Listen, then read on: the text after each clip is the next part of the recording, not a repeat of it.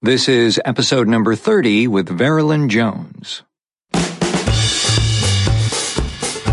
Coming up.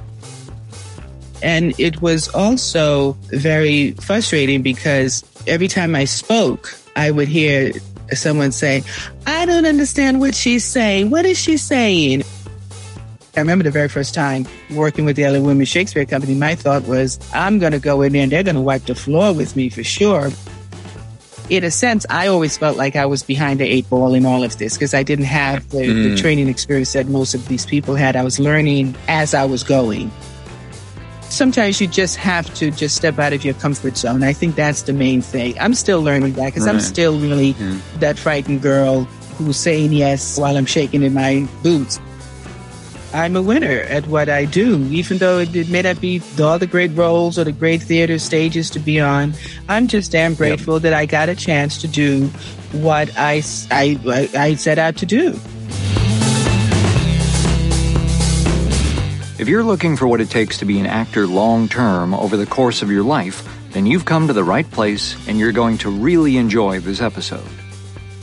Today's guest grew up on a tiny island in the Caribbean, studied fashion and dance in New York, often felt like she never had the right background or training, and yet found success in several careers. Hey there, this is Nathan Agin, and welcome to the Working Actors Journey, connecting you with lifelong professionals. Today's guest is Veralyn Jones, an actress who has been working professionally for over thirty years across theater, film, and T V. She has worked at the Denver Center, South Coast Repertory, Mark Taper Forum, the Kirk Douglas Theater, and internationally at La Scala Theater in Stockholm, Sweden. This podcast is designed to show you how the work is done, what the realities of the working actor life are like, and to share all the different ways actors have come to this career. There is no one path and no single answer. We want to learn from all of those further down the road, to shorten the learning curve and to discover what helps and what doesn't when it comes to having a lifelong career as an actor. By the way, did you know you can support this podcast as a patron? Starting at just two dollars per month, get exclusive access to behind the scenes and additional content and be a part of taking this show to the next level. And for those who join at the co-star level or higher, just five dollars or more per month, you also receive a ten percent discount on our workshops and programs. Head to workingactorsjourney.com slash premium to join today, and thank you for your support. Our guest today, Veralyn, is an award-winning actress who earned a degree in dance from Brooklyn College. In addition to all her credits on stage and screen, she is a board member and resident artist at A Noise Within, a co-founder and artistic associate at Lower Depth Theater, and a member of both the Antaeus Company and the Actors Studio. She has also served on the board of the Los Angeles Women's Shakespeare Company and mentored many young actresses there. I have definitely known of Veralyn for many years and been an admirer of her work. I'm so thrilled we could involve her in the workshops we've done and that I had the chance to talk to her today. Like me, you may be surprised at the many lives of Veralyn Jones.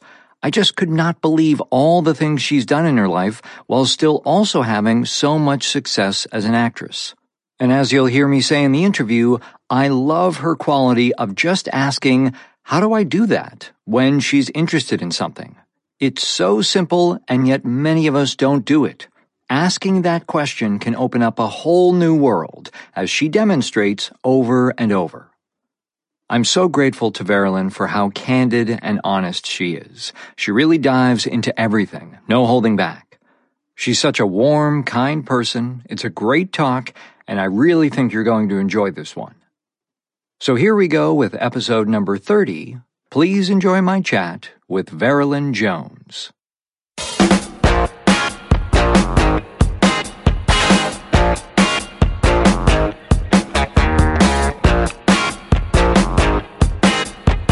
So how are you doing today? I'm doing okay. Sort of a moody day. What's yeah. it like in San Diego? Because here it's very gray. It ha- yeah, it has been rainy. It's, the rain is just starting. So yeah, it's been it's been wet here. But we had we had like a rainy day two days ago, and then yesterday was kind of sunny, and then we have more rain today. So you, you know, I are, do you? I was talking to somebody yesterday. I, I don't think it takes a lot for me to get too hot. Like I always prefer to be in the sun, and I can get very cold very easily. And, and they agreed. And so I don't know. Are you more of a warm weather person, cold weather person? Do you gravitate to one of them? Well, I'm more warm blooded, I think. Um, cold, I get very cold, and I live in an old house. It's over one hundred okay. years old, so it's always drafty. And so when we're home, we're all dressed up, you know, and then I go outside. It's like, hey, it's not that hot out here. Yes. Yeah. It's, you, yeah. you go to take the dog for a walk, and you're like, wait a second, I don't need this heavy sweater outdoors. No, and, yeah, not at all. Or yeah. when you start off early, all dressed up, and then by the end of the day, you'll have. Right now, I have a heater at my feet just to keep my feet warm. Yeah, and I, my my brother, he he just moved to Nashville, and he, he told me like he made two different trips to like Home Depot to get heaters because he just wasn't. He moved from L A. He wasn't anticipating how cold uh, it was going to be in the winter. So yeah, I, I know, I know, I know that feeling. And yes, I'm I'm a little more bundled up than usual today. But now you, th- this was something I had. Th- this is what I, I love, kind of getting ready for these interviews. I had no idea about where you started and where you grew up, and uh, it, it, you started on the island of uh, Carriacou. Am I saying Car- that correct? Carriacou. Oh, you Car- did this, Arisa, yes. Oh, of course, yeah. A but, tiny but, island. Yeah. yeah, it's called Carriacou. Mm-hmm. Carriacou, okay. And uh, so it's it's like just north of, of Venezuela and and in the in the Caribbean. It's um, on that chain, yeah. Mm-hmm. Yeah, and so okay, so. That's where you, you started. That's like how how many years were you? Did you live there? I I was there. I think up until nine. I came to this country. I was either seven or uh, eight or nine when I, mm-hmm. I came here. Mm-hmm. And so what? Like, what do you remember? I mean, do you have a lot of memories of growing up on the island there? Oh, absolutely. Yeah. And I really hold on to those memories because, you know, the older I get, you know, with family being gone and, you know, mm-hmm. the elders passing, you know, we just don't get back to Carriacou as much as I would like. But, oh no, those memories are, are like locked in because those were the memories of my grandmother and my mm. great aunt. And they were the two women that raised me up until I was able to join my parents again. Mm-hmm. Okay. So it was. Were, so were your parents on the island, or what were they doing for work at that time?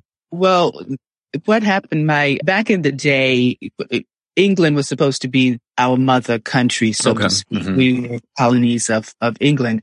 And so once you reach a certain age, everyone's hope and desire was to go abroad, to go to England, oh, you know, okay. for school, for, for further schooling, because everything was limited on the island in terms of education. We got through what they call, our grades were called standard. So you'd have A B C, which was kindergarten, up mm-hmm. to sixth standard, which is the highest you could go.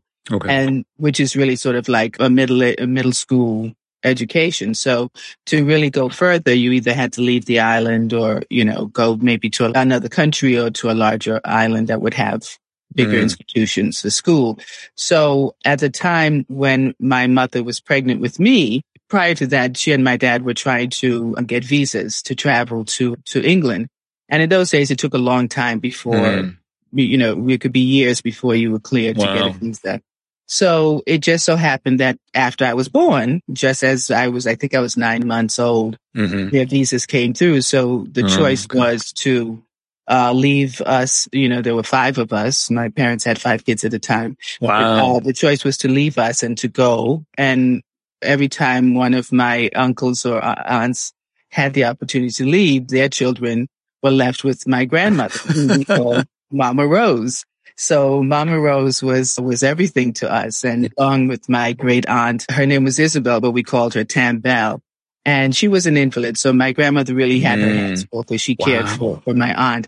And I was the youngest of all the children in the yard. So I was like the prize child in the yard. And, you know, growing up on the island was, it was, you know, we never knew, uh, we didn't have electricity. We didn't have mm. running water. So, you know, it was just that kind of, of, of growing up experience. But, you know, in our minds, we had everything. We had everything right. we needed. Wow. There were no shops where you would go necessarily, you know, department mm-hmm. stores where you would buy clothes. So everything was made for us. So when my, my grandmother, she was the salt of the earth to me because she made everything. I mm. remember um, my parents would send fabric once they did get to uh, to England. uh, fabric back for her to make our clothes. She made wow. our mattresses. She, wow. we had, we, she grew our food. You know, I remember we had a cistern outside. So you know what a cistern is? Uh, where you collect water. Yes. Yeah. Yeah. Yeah. Uh-huh. yeah. So, I'm thinking of that reference in Othello. I think he says the word cistern, but that was, that was exactly, the only one. Exactly. It's a real thing. We would, she would line us up and we'd all have to walk to the well and bring water back. We'd have our mm. thing on our heads called, oh, okay. water, which was a piece of fabric that you'd wrap up in, in a, in a round thing and you put it on your head to make it flat enough to put a can of, mm. you know, or anything that you were carrying on your head. And so we, she'd line us all up and we'd march to the well and get the water, and we come back and fill up the cistern. That took several trips, just so you know. Yeah, yeah. But that was my growing up. Yeah. And so, what, did was Mama Rose? Did, did she grow up on that island, or where where had she spent her life?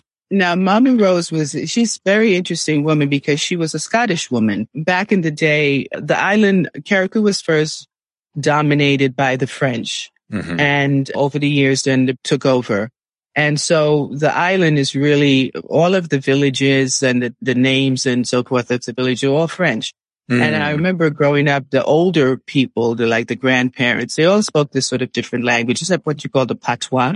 Okay, and it yeah, was a mixture yeah. of the different languages. And so, but my grandmother in those days, the Carriacou was known for sugarcane. So okay. the British needed ships in order mm-hmm. to transport all the goods back to England. So the Scottish people were known for years to be great shipbuilders. So a lot of Scottish people were brought onto the island to mm-hmm. develop this shipbuilding industry. And so my grandmother's family came from Ireland, mm. and that's how she got to Carriacou. And uh, she married when the, sh- the cane business went bust. Uh, a lot of the Scottish people stayed on the mm-hmm. island. And then with the influx of the African slaves that were brought onto the island sure. by way of Haiti to to till Work the, the fields, yeah, exactly, yeah, yeah, to the sugarcane. So my grandfather was brought over from Haiti to do wow. some work, and later on ended up meeting my grandmother, and that's how they got married. So my grandmother wow. is actually a Scottish woman. Yeah. Mm-hmm. Wow.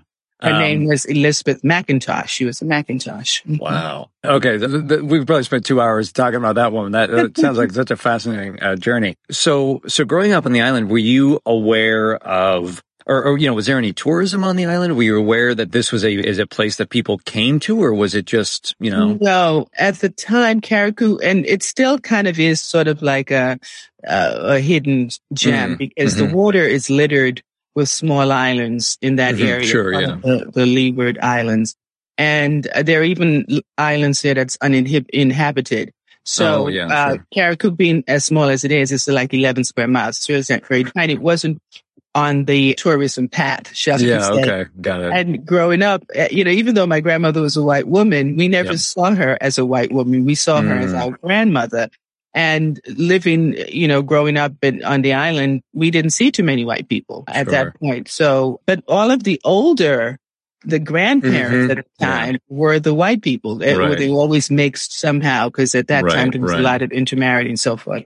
But I, I, Carriacou is really sort of like, I know most people always tell me when I lived in New York and even out here, they'd always tell me I'm the only Carriacouan they know, because it's a small community of right. people, right. even back east.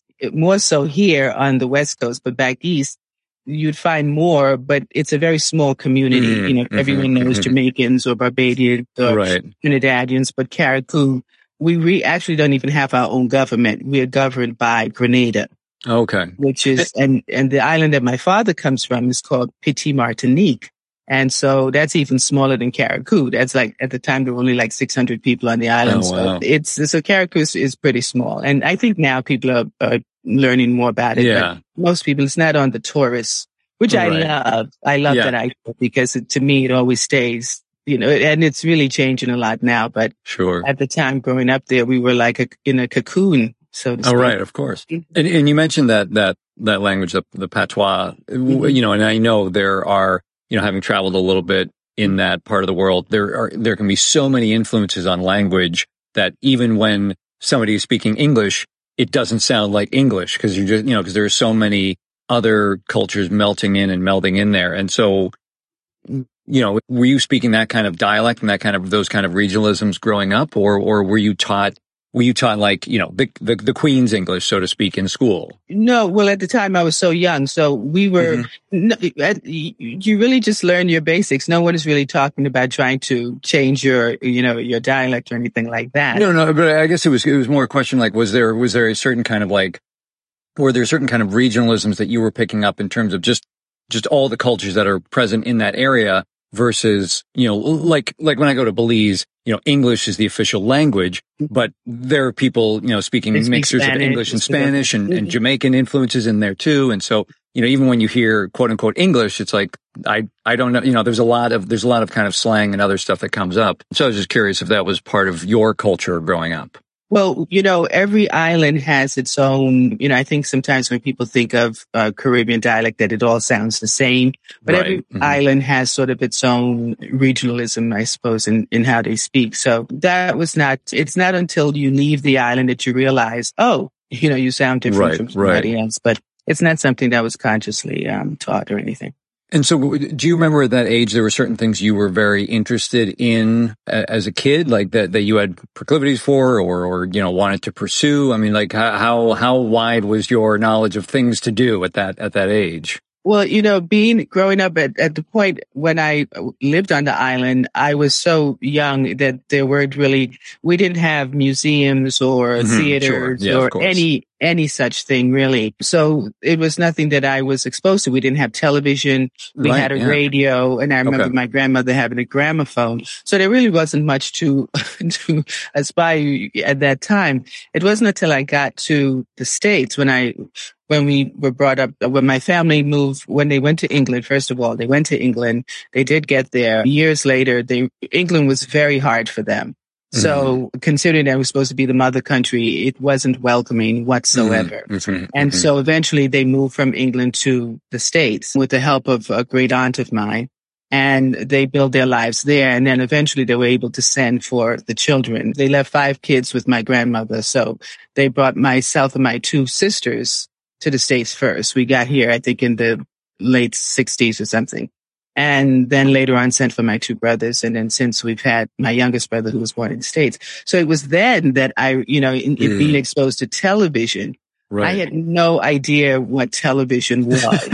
and so, when, and, and, and what, where did they bring you to? Was this New York or was there somewhere Brooklyn, else? Were... Yeah, we, okay. we, we, we grew up in Brooklyn. I remember seeing television. I remember getting to the apartment.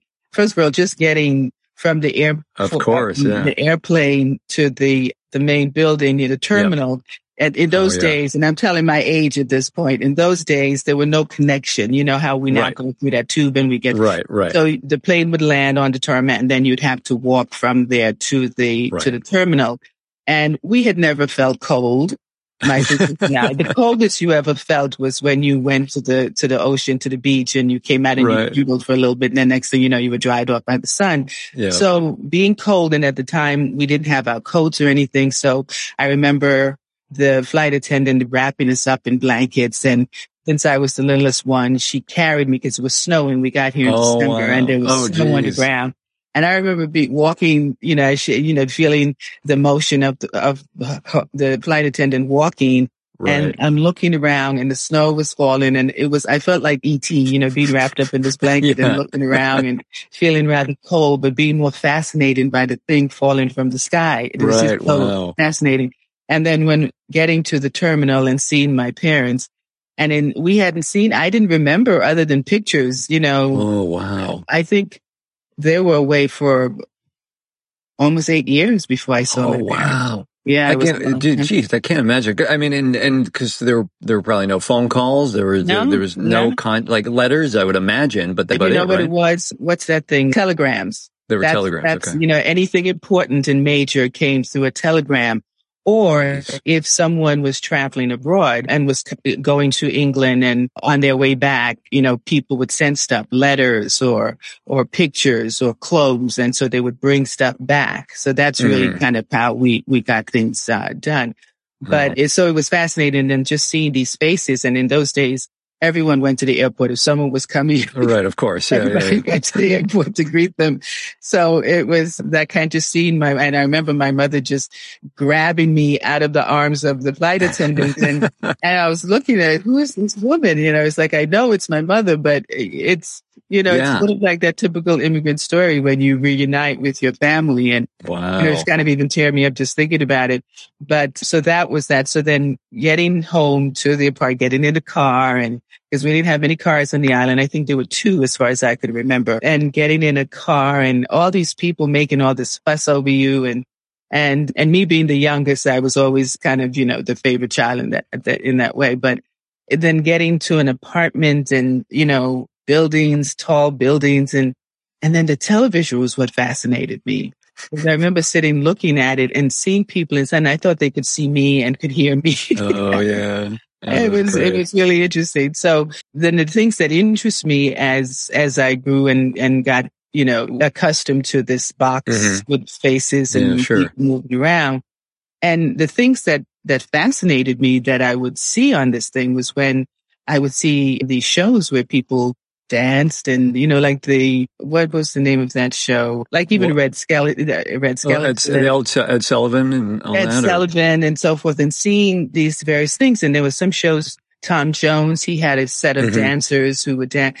And that always fascinated me. That's really mm-hmm. what I wanted to look at. And, and, and I think that's probably where my interest was piqued by, by right. things theatrical and, and so forth. So, well, I, I can't imagine, you know, coming to somewhere and like just everywhere you look, everything is so different than mm-hmm. what you knew. Mm-hmm. And, and, and of course, again, as you were saying, like at a time when there was so little connection to the outside world, uh, you know, of course, you know, now it's so easy to kind of see, you know, what other people are experiencing or, you know, whether you look at, you know, videos or, or whatever. There's just all this stuff that you can show you just about anywhere you want on the planet. And so did you find it hard to acclimate to, you know, going to school and making friends and, and just living suddenly in Brooklyn? I mean, what was that transition? I mean, obviously you were glued to the box, the T V, and that was, that was comforting. But what, what was the rest of your life like at that point? Well, it wasn't all that, that easy because yeah. going to school as a child who, first of all, was not familiar with any of it. School, what, what's this all about? Mm. And in, from school in Car- on the island, I think, you know, there, it was a small village school. So right. it wasn't a huge school. So in your class, if I remember, it was just small amounts, like eight, nine people in your class because right. there weren't that many kids at each grade level sure. to have a full class. So.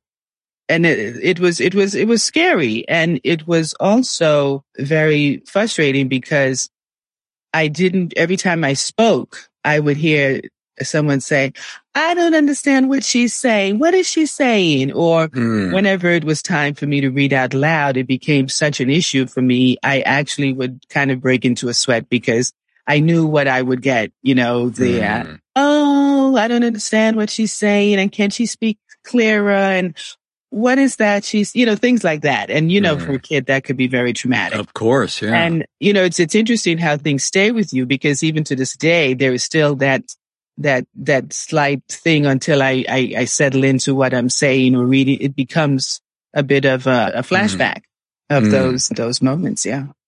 And, and, you know, obviously it was just, it was just the, the, the way that you guys spoke on the island and the way you grew up speaking around your family and, and the community that, I mean, again, to these children in Brooklyn who are totally unaccustomed to that, it just sounded very different. But it, it, I mean, it, like you were saying, it was still English, but it just had a different ring to it or a different sound than, than they were used to. And, and, and the so other, the, the other thing yeah. that's really difficult, I think they, at that time, there weren't many Caribbean families. I think mm. we were the only Caribbean families on the block. In, in my school, I believe there was just one other girl and she was from Haiti.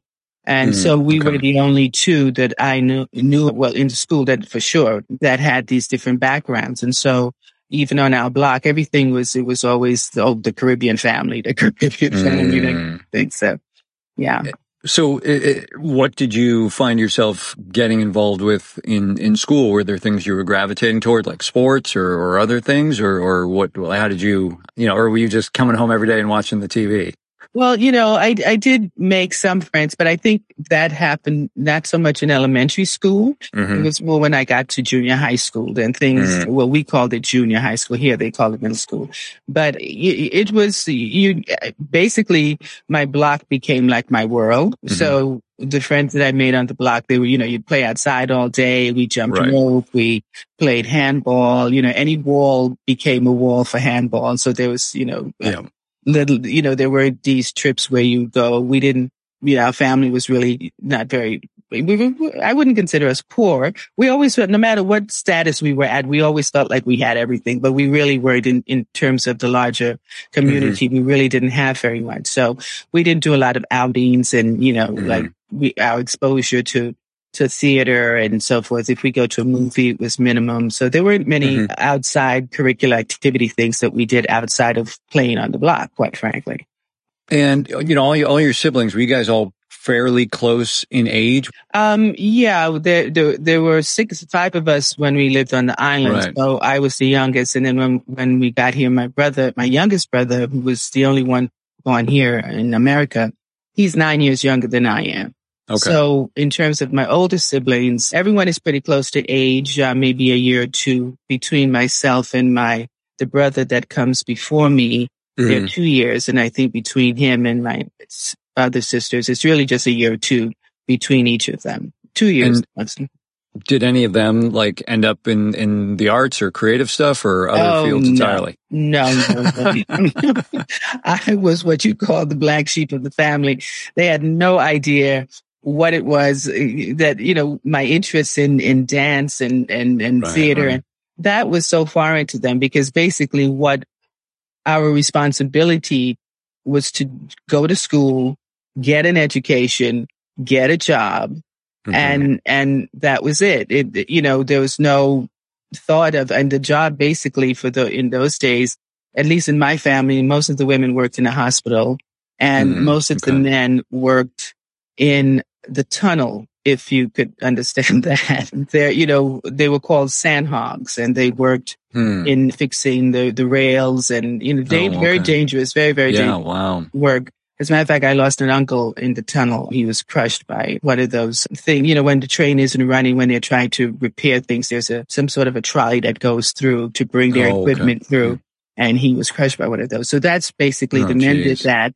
And, and it was easy because if you had one person working, they'd get the other person on and the other person on and so forth. Right, so, right, right. And then for the women, my mom worked at a hospital and most of my aunts worked there. So that was their, they were nurses' aides and so forth. So mm-hmm. they were not professional people in, in a sense, but they all found gainful employment. Right. And actually was, it, it's amazing to me what they were able to accomplish on what you would consider these minimal, you know, these jobs.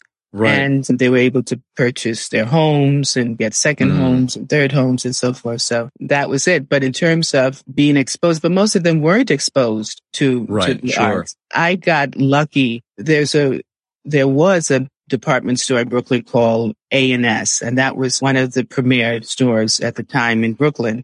And they mm-hmm. had an outreach program called the A and S Fashion Board. And they chose a girl. It was an outreach, a community outreach type. Mm-hmm, of mm-hmm. And they chose one girl from each high school and one girl from each junior high school to mm-hmm. represent their schools at the A and S Fashion Board. And what mm-hmm. the Fashion Board was, it was a fascinating time. I was so lucky to have gotten involved. And, you know, you had to go down and, you, you know, each school would send a few t- girls and they'd go down for interviews and then they choose one girl out of, you know, the, the lot that was sent to them. Mm-hmm. And I got to represent my junior high school.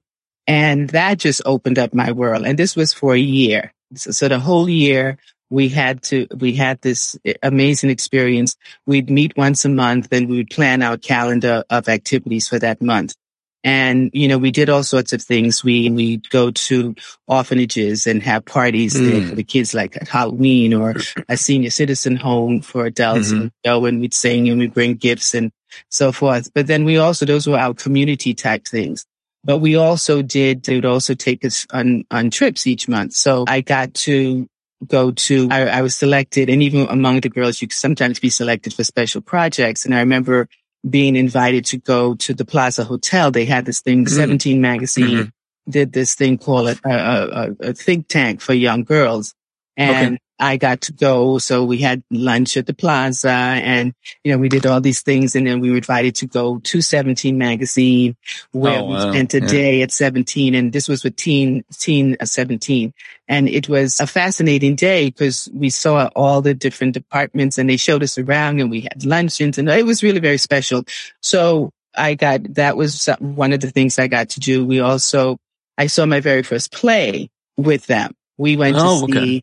Man of La Mancha. I'll never forget that. That was my very, very first. I was fourteen. My very mm-hmm. first experience seeing theater. Wow. And again, that just opened up my, I was like, wow, you know, seeing people on stage and they're telling the story. Mm-hmm. And, you know, you, you have, you know, people on horses and not really right, horses, right. but the, right, right, the yeah. stagecraft that, yeah, that yeah. It, it was just people flying in from the sky, coming up from the ground. It was just really, It was quite fascinating. And that same year in junior, I was in junior high school also, we went to see a production of Hamlet. So mm, in Connecticut. Okay. So that was two theater experiences I had at that time uh, within that year. And that just kind of blew me away. So that was and, my first theatrical experience. And you mentioned, you know, as, as first going to school and, and, and maybe developing a little bit of, of shyness or, or anxiety about, you know, speaking out. So That the the A and S Fashion Board, was that something you pursued? Were did your teachers recommend you? How did that come across? It, yeah. it was by rec- recommendation. They mm. asked one teacher, usually a teacher that was like into home economics or some, mm-hmm. you know, that type of teacher who would say, or the English teacher, somebody. I remember right. it was my home ec teacher that recommended me. I remember she sent three three girls down, and I got it. So that was that. I uh, even got a chance to do an ad for Seventeen Magazine. So these, and, and each time I would get chosen to do something, you know, something always came of it. Another opportunity came because right. when I got the ad for Seventeen, it was like, oh my God, it was just, just out of just being in the environment and being exposed. Was it a print ad that, that you did for the magazine or? Um, it, it was, I think it, it was attached to that think tank we went to at, oh. at the Plaza Hotel. Oh, and cool. and then there were some photos, of course, taken, of course. Something. Yep, yep. And uh, do you feel like this was helping to develop your your your confidence, uh, you know, in yourself, overcoming any kind of those earlier issues that were coming up about just, you know, speaking out in class mm-hmm. or whatever? Like be, being, you know, did you, you know, if you had a good relationship with that home ec teacher, and and this was just helping you come more out of your shell? Were you were you feeling that at the time? Oh yeah, each each each thing, you know, because it always uh, amazed me that, you know, I was chosen for one, and yep, you know, yep. people always kind of looked at me in a certain way because, oh, you know, I'll send her because maybe she can do it. I remember mm. when I got to high school, that was another opportunity. I had a teacher who there was some sort of speech contest or something that was happening. And it just, in thinking of doing this with you, it just brought all this stuff back. I was going back in time. And I said, oh, I remember the speech contest.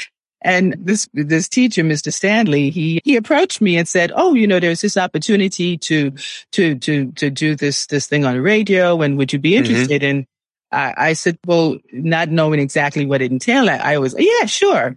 And so we began to write this little speech. And then I had to, you know, practice. I remember on my lunch hour, he was calling me down to his office and we, you know, go over the speech and then mm. going into the stage, the radio station to do it. And then I won it. So, you know, wow. again, it was like, okay, it was like always to me getting into things through the back door, you know, right, never okay. with a specific interest to say, oh, I'm going to do this. Right. And sure. These opportunities came and sometimes out of nowhere. And so uh, that's really how things tend to happen for me. Mm-hmm. And, okay. So, it, you know, with, with all these opportunities that are coming up and, and, you know, you're getting to experience, you know, more culture in the fashion world, the theater and all this kind of stuff. Did you start, and, and with your earlier days of being really fascinated with, with television, were you starting to sense that this was something you wanted to do? Were your parents very supportive of, of these extracurricular activities, or was it still always, well, this is very nice, but you're going to eventually work at the hospital or something? Yeah. And it was, you know, to be honest, it, it was never a thought that I could do any of this or that mm. it was something I want. It was just something that fascinated me and interested mm-hmm. me. So it was that, but I never had the thought, oh, I want to do this. Right. I, in some ways, okay. I wish I had. And mm-hmm. I think probably the reason why I never thought of it is because I thought, well, it's not for me, you know, it's for mm. other people, but it's certainly not for me because of my background and, and, you know, what's expected of me and so forth. So it was never anything that I said, oh, I'm going to do this. The one thing I did think I wanted to do, and again, it was because I've seen someone that I, that was very dear to me exposed, fashion design, for instance. I ended up going mm. to the High School of Fashion Industries. Yeah. And that yeah. came about. I, I have a cousin. Her name is Pearl. Pearl John is her name. And growing up, I thought Pearl was just the best thing ever. She was beautiful. She was so talented. And I remember spending the weekend at her house once, and she was sitting at her. She went to Fashion Industries, and she was okay.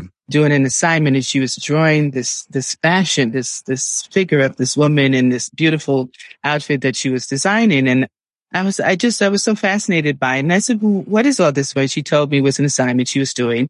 And, mm. you know, she went to, I said, well, what is it for? And she said, it was for her school. And she went to the High School of Fashion Industries. And I was like, oh, I said, well, how do you, well, how do you get into this school? What do you have sure, to do? Because yeah. I was about to graduate from junior high school, middle school. Mm-hmm.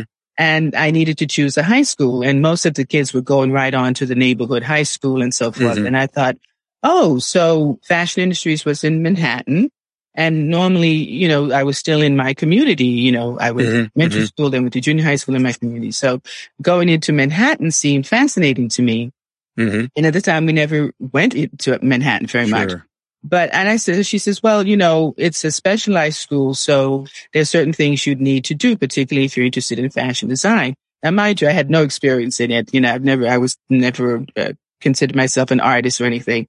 And mm-hmm. I said, well, what do I need to do? And she says, well, you're going to need a portfolio. Mm-hmm. And I said, well, what does, what does that consist of? And she told me, she says, well, you have to do some still life drawing. And I said, well, what is still life? And so yep, sure. she showed me some of her things and, you know, paintings of jars and apples and things right, like that. Of course, yeah. So I said, okay. And she said, you need to take a test, a, a math test. And I said, oh, okay. I was never really great at math, but all this was, but when you're young, you think you can do it all. So I said, okay.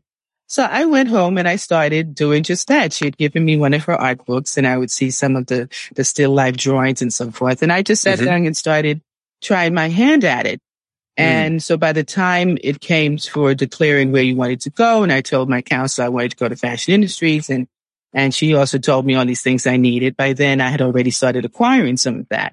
Long story short, I went for the, I, I took the test, because when you go in, you know, you had to, you had to actually go there, and you had to, there's a model there, and you had to draw the, do a gesture oh, okay. drawing of the model. And, you know, they call it gesture drawing just to get the shape and then so forth. Mm-hmm. So I went, I did that, got in.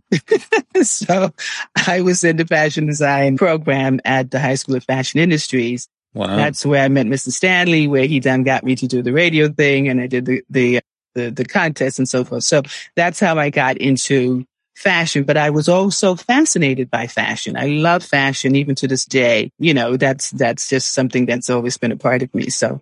Well, and I'm, I'm immediately thinking of the, the photo I've seen. There's, I don't, I don't think it was uh, Medea, but there's a production you did in the last couple of years, I think. And there's gold and there's red. Oh, in the, that's in the when costume. I played Hera in uh, Argonautica. Yeah. And, and, and, and I look at that and it's like, that's a very fashionable Hera. That is a very fashion conscious woman right there. Everybody um, talks about that costume. So in high school, then, did you, had you kind of decided that you were going to pursue a career in fashion? Was this swaying your parents at all? I mean, uh, how, you know, were you looking at colleges, and uh, how did you make that transition?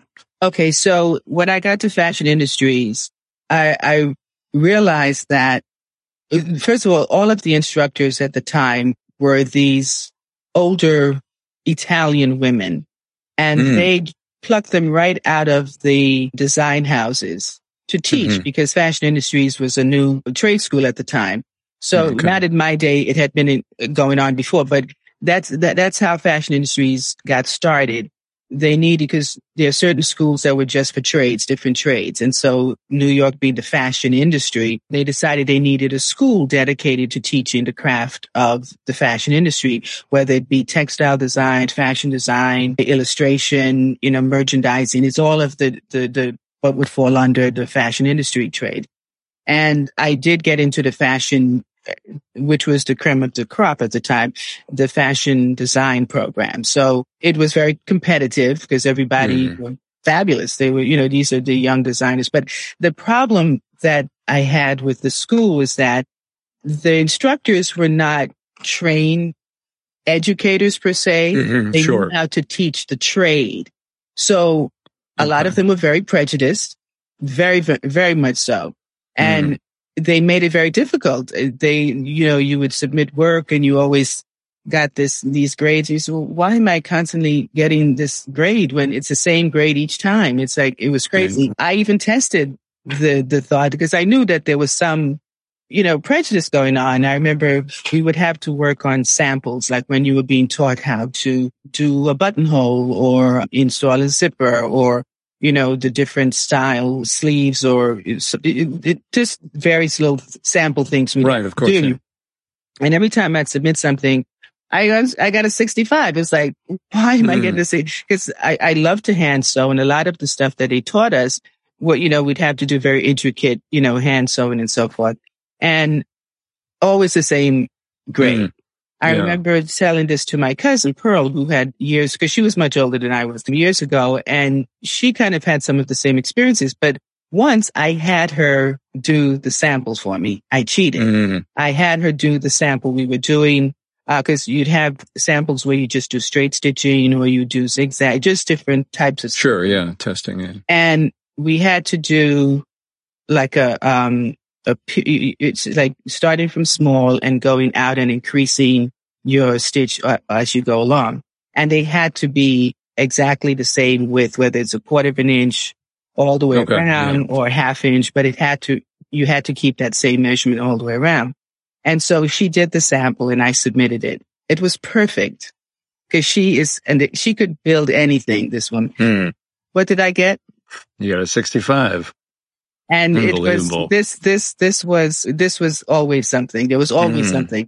And so it, that always made me uncomfortable. And, and yeah. at a young age, I, I knew that that was, that was a real thing. It wasn't in my, right. in my imagination, to the point where I knew I had to test that by having mm. my, my cousin submit the, do the sample for me. So I experienced a lot of that stuff. And I noticed that a lot of the, the African American people in the school were always complaining about certain things when it came to certain, they were just not taught how to teach. They just knew how to teach what they knew, which was right, right, the, the course, design yeah. part of it or the sewing or whatever. Mm-hmm. So I left there feeling very not connected to, to the trade. And I went to Brooklyn College, and there wasn't much of an option in terms of where I would go to college. So I ended up going to a community uh, school, which was Brooklyn College. And so when I got there, I didn't really know what I was going to major in. I didn't have a, a clue as to what it wasn't going to be fashion, because that, if I wanted fashion, I would have gone on to the Fashion Institute of Technology, F I T, mm, or mm-hmm, Parsons. Mm-hmm. And so those weren't options for me. So I went to what was available to me at the time. And it was at Brooklyn College that I, I remember when I was at high school, at Fashion Industries, I did see there was a little drama program, and I did see a play that they did of our town. And oh, okay, yeah. That was, again, that it, it, I went right to that. It was like, oh, it was, it was, it was really a good production, and I really enjoyed it. So that was always in the back of my mind. But even going to college, I didn't think that that's what I wanted to major in. Mm-hmm. What I was interested in at the time, because I did a lot of dancing, and I was exposed again in high school to this cultural organization that was at the school called Black Unlimited. And at the time, during that time, the seventies, it was very much Black people were getting into our cultural identity. We were relating mm-hmm. to to our culture and so forth. So sure. this organization, it was, we did a, a lot of African dancing and drumming and so forth. And so I realized I was very good at that, and, and I loved it. And I became very involved with that organization and led it, actually, as mm. I went on. And so when I got to college, I thought I was going to major in phys ed again, because I was very physical. I loved, you know, thinking I can do all of that. But that really wasn't what I, I realized quickly. That's, that was not my main interest. Sure. So I decided to, I saw a, da- a production from the dance department, and I ended up majoring in dance. Hmm. So I did that. And again, if I was really interested in dance, I probably would not have gone to Brooklyn College for that. But right. that was my exposure. That's where I was exposed to it. So I ended up majoring there. And yeah, I graduated and, and, with an dance degree. So, I mean, I imagine you were, you know, not only taking classes, but I mean, there were productions, there were, there were dance productions that you were doing throughout school. Mm-hmm. So, you know, you were, and do you feel like you were, could you tell you had a particular skill or talent for like ballet or modern dance or, or, you know, that kind mm-hmm. of thing? Well, the program was basically, well, when you're studying dance at university, you have to sort of do a, a lot of different style dancing. Of like, course. Yeah. Um, our major, my major was in modern dance. We okay. was a, a pro, Graham was the technique, Martha Graham. So mm-hmm. that, and of course we had ballet and we had some jazz. Now it wasn't heavily related with jazz, but it was basically preparing you for what they would consider concert dancing, like joining a company or something like okay, that. Okay, got it. The problem with me is I started late. You sure, know, to really, yeah. people always told me, and I think that's what got me into the department, you know, always said that I had such a beautiful quality in my movement. But in terms of being really technically strong, that takes mm-hmm. a lot of years and you yeah. don't really start that.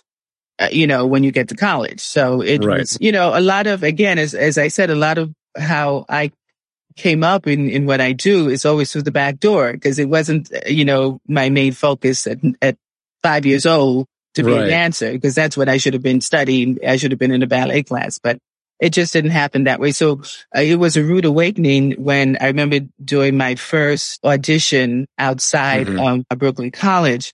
And it was for, I, I don't even remember the name of the show, but it just showed me where I was at as a dancer. I remember some friends, because when you're in, in a, in a, in a program, they generally don't like you to take classes, a lot of classes outside of where you mm-hmm. study because they think, sure. oh, they're going to change your technique. It's not going to be what we're teaching right. you, blah, blah, blah. So right. we basically stuck to that. But then once we started, you know, moving out of that, and going to see what was going on in Manhattan. And well, you know, we, I went to this audition with some friends of mine from my program and we went there, you know, like, you know, little black leotard, pink tights, you know, sure, yeah, the yeah. way we would, we, we were supposed to dress. And we get into this rehearsal room. And as the dancers started coming in, I mean, the, the, the, the leotard was hiked up to the side and, you know, they had these leg warmers up, you know, and then this and the that and the heels and, you know, ballet slippers was the most we danced with as far as shoes were right, concerned. Right. And we immediately kind of looked around and we thought, oh my God. And then the, the uh, choreographer steps into the room and he walks in there and he looks around and he says, okay, let's get this mess over with. And it was like, what have I gotten myself into? So that again, it was like, the realization was like, no, you, this is not your, because we were never into jazz. That was not the, the program. Mm-hmm. The program was mm-hmm. more, you know, contemporary dance. But so I think after I graduated college, I, you know, I continued to study. I actually auditioned for Ailey and I got in on a scholarship there. Again, you know, things just kind of happening. And I was with Ailey for on scholarship there for almost two years. And then. And, and I'm sorry, what does that stand for? Or, or what's Ailey? Or, oh, Alvin Ailey, American Dance. The, you know, the oh, okay. company Alvin Ailey. Yeah. Okay. Sorry, yeah. sorry so, you know, so I got, I was on scholarship there and there was a young man that I was dating at the time who was with the third company. Alvin Ailey had three different uh, okay. companies, the professional, then the Ailey one and Ailey two. Ailey one, you know, you started growing up with the company basically in the mm-hmm. first company. And if you, you know, continue to grow, you go to the second company. And hopefully if you're lucky, you get invited to be in the first company, which is the company. Right. So sure. this young man I was dating at the time while I was there on uh, scholarship, he was, it, he was doing a show. He was also an opera singer, which was very unusual. He mm. had this really deep, profundo voice and really beautiful voice. And he had been studying opera all along. And so, but he had this facility as a dancer and he was striking. So he, he was in this third company and had he stayed, I think he would probably ended up in the first company. Anyway, mm-hmm. he got this tour and one day I just happened to go to rehearsal with him. And as I walked into the door, I noticed the director was someone I knew mm-hmm. from not only Fashion Industries, but who I had followed into Brooklyn College. And because oh, okay. he just, it was just, we just happened to show up at the same places at each time. And he was the director and ended up giving me a job. Wow. So I got my first tour. It was, the show was called Moving On Up, and there were just skits and songs and dances from the twenties and thirties. Okay. And so he needed a dancer, a stronger dancer. So I was hired as such, but we all had skits to do and we all had these songs to do. Now I don't sing, you know, per se, I can sing with other folk, but you know, so, but that was my first time really having lines and having to say lines and, you know, right, right, so, right. And it was so fun. We traveled for six months all across the country. And so coming back, instead of looking to the trades for dance stuff, I started looking for, you know, auditions for plays and so forth. And mm. that's really how I, I just started with that. And, and this is, is this now like the mid, mid to late seventies, somewhere in there? Or yeah, early eighties. Yeah. Oh, early eighties. Okay. and, and. So you're in New York to early eighties. Were you, well, what were you doing for just a survival job or day, or day job, just kind of putting things together? Okay. So this was my lead into my next work adventure. Uh, I so, mean, it's, it's kind of amazing that you've had like, you had so many different, almost like career, like, you know, you were all in on fashion and then all in on dance and now all in on theater. And now it sounds like there's something else coming up too. Well, there is. And it's such, yeah. it's such a, it's, it's such a drastic change now. Yeah. Where I'm headed now. And I think partly why things went this way for me, I think when you're a kid and you lack exposure to things, mm-hmm, you never mm-hmm. know that you have the propensity for, you, you never know that you would be interested in it or that you could yeah. be good at something. Cause it, right. I was experiencing stuff as it was happening. So, After, while on tour, as the tour was winding down, because I, I had an apartment, my own apartment at the time, and loved my apartment, but I subletted that while I was on the road. So mm-hmm. now coming back from the tour, everyone started thinking, oh, what are we going to do now? Show is over. You know, everybody's thinking right. about their next steps. So mm-hmm. there was a young man in the show who said he was going back to the job that he did prior. And mm-hmm. I said, well, what is it that you, you do? And he said, well, I worked for this company called A G. Becker. And okay. I said, well, what is that? He said, it's a investment banking firm. And I said, oh, I said, well, what do you do there? And he said, he's a cold caller. And I said, well, what is that? And he said, well, you know, they give you a stack of cards and on the right. cards, they have all the, the information on all, you know, th- people who are really wealthy people and give the industry mm-hmm. what they did, blah, blah, blah. And, and of course there's a phone number, you know, to reach them. So he would just make the phone call. He'd get on the phone and said, hi, my name is so-and-so. I'm calling from A G. Becker for so-and-so, Steve, whatever, and the name of a broker. And mm-hmm. the hope mm-hmm. was that they would get the person on the line so that the broker would be able to speak to them and right, talk right. to them and introduce them to their firm and what they did and blah, blah, blah. Right, of course. And yeah. all the services. So that, I said, is that it? He said, yeah. So it just so happens that the person in charge of the cold callers, as they were called, was an actor. So he oh, okay. hired all of his friends because the brokers always felt that the actors had a better presentation. You know, they, they, you know, spoke better, blah, blah, blah. Sure, so yeah, yeah. I said, well, I need a job. Do you think I could get a job there? And he said, oh yeah, Tony, he'd love you. So he hooked me up with Tony. I went down, hired me on the spot. I think I started the next day. I was like a bull in a china shop because I knew nothing about investments. You know, that was just not within my realm of, of my experience. So he hired me. I got there. I was matched up with a broker, making these phone calls day in and day out. And I immediately mm-hmm. got bored with that. And and I was looking around and there was another job that I saw that, you know, people were doing and mainly um, the women were doing it. And I said, well, what I got interested in what they were doing and their position yeah. was called a sales assistant. Okay. And the sales assistant's job basically is working hand in hand with the broker. And they mm-hmm. took care of all of the accounts. They You know, once the broker opened the account, you know, they handled everything from opening accounts, keeping the, the customers satisfied, providing them with research, name it, whatever was sure, required. Sure. So I, I thought, well, this seems like a step up. So I asked the, one of the sales man, sales assistants that I, I became friends with. And I said, well, how do I go about doing what you do? And she says, well, why don't you speak to Eileen? She's in charge and, you know, just yep. tell her you're interested. And I said, but I don't have any experience. And she says, well, you know, just telling your interests, and maybe she may, you know, pair you with someone, you know, that can train you. Right. So that's exactly what I did. I went to her, and she, it just so happens that there was a team of brokers. There were two brokers who was about to lose one of their assistant. They, each broker had their own, and one assistant was, was moving on. So she said, well, the manager said, well, I'll put you with this team and their assistant, who's very good. She could, you know, train you, and, but you could still be of aid to the team, because they were very busy. It was a very, very busy team. Just the two, mm. it, two brokers, but they were really very busy, because all of these clients were like high net worth people. So, mm-hmm, mm-hmm. I mean, you had to cater to them for every little thing. So I ended up being placed there, and I learned the business. Now, these two brokers, they were, the minute the, the, the bell rang and the business was down for the day, they were out of the office. So yep. they needed someone who could still put in late trades and do this and do, you know, just take care of everybody. I wasn't registered at the time. In order to do trading and, right. and so forth, you had to be registered. So the next thing I knew, the guy that I worked for immediately, he said, well, you know, Veralyn, would you be interested in, in, in getting um, your license? And I thought, well, you know, okay. So in order to get your license, you have to be employed by a, a brokerage firm. So okay. they sent me to securities training. Next thing I know, there's a school called wow. securities training, where people learn about the business. You learn about right. stocks, bonds, commodities, the whole nine yards.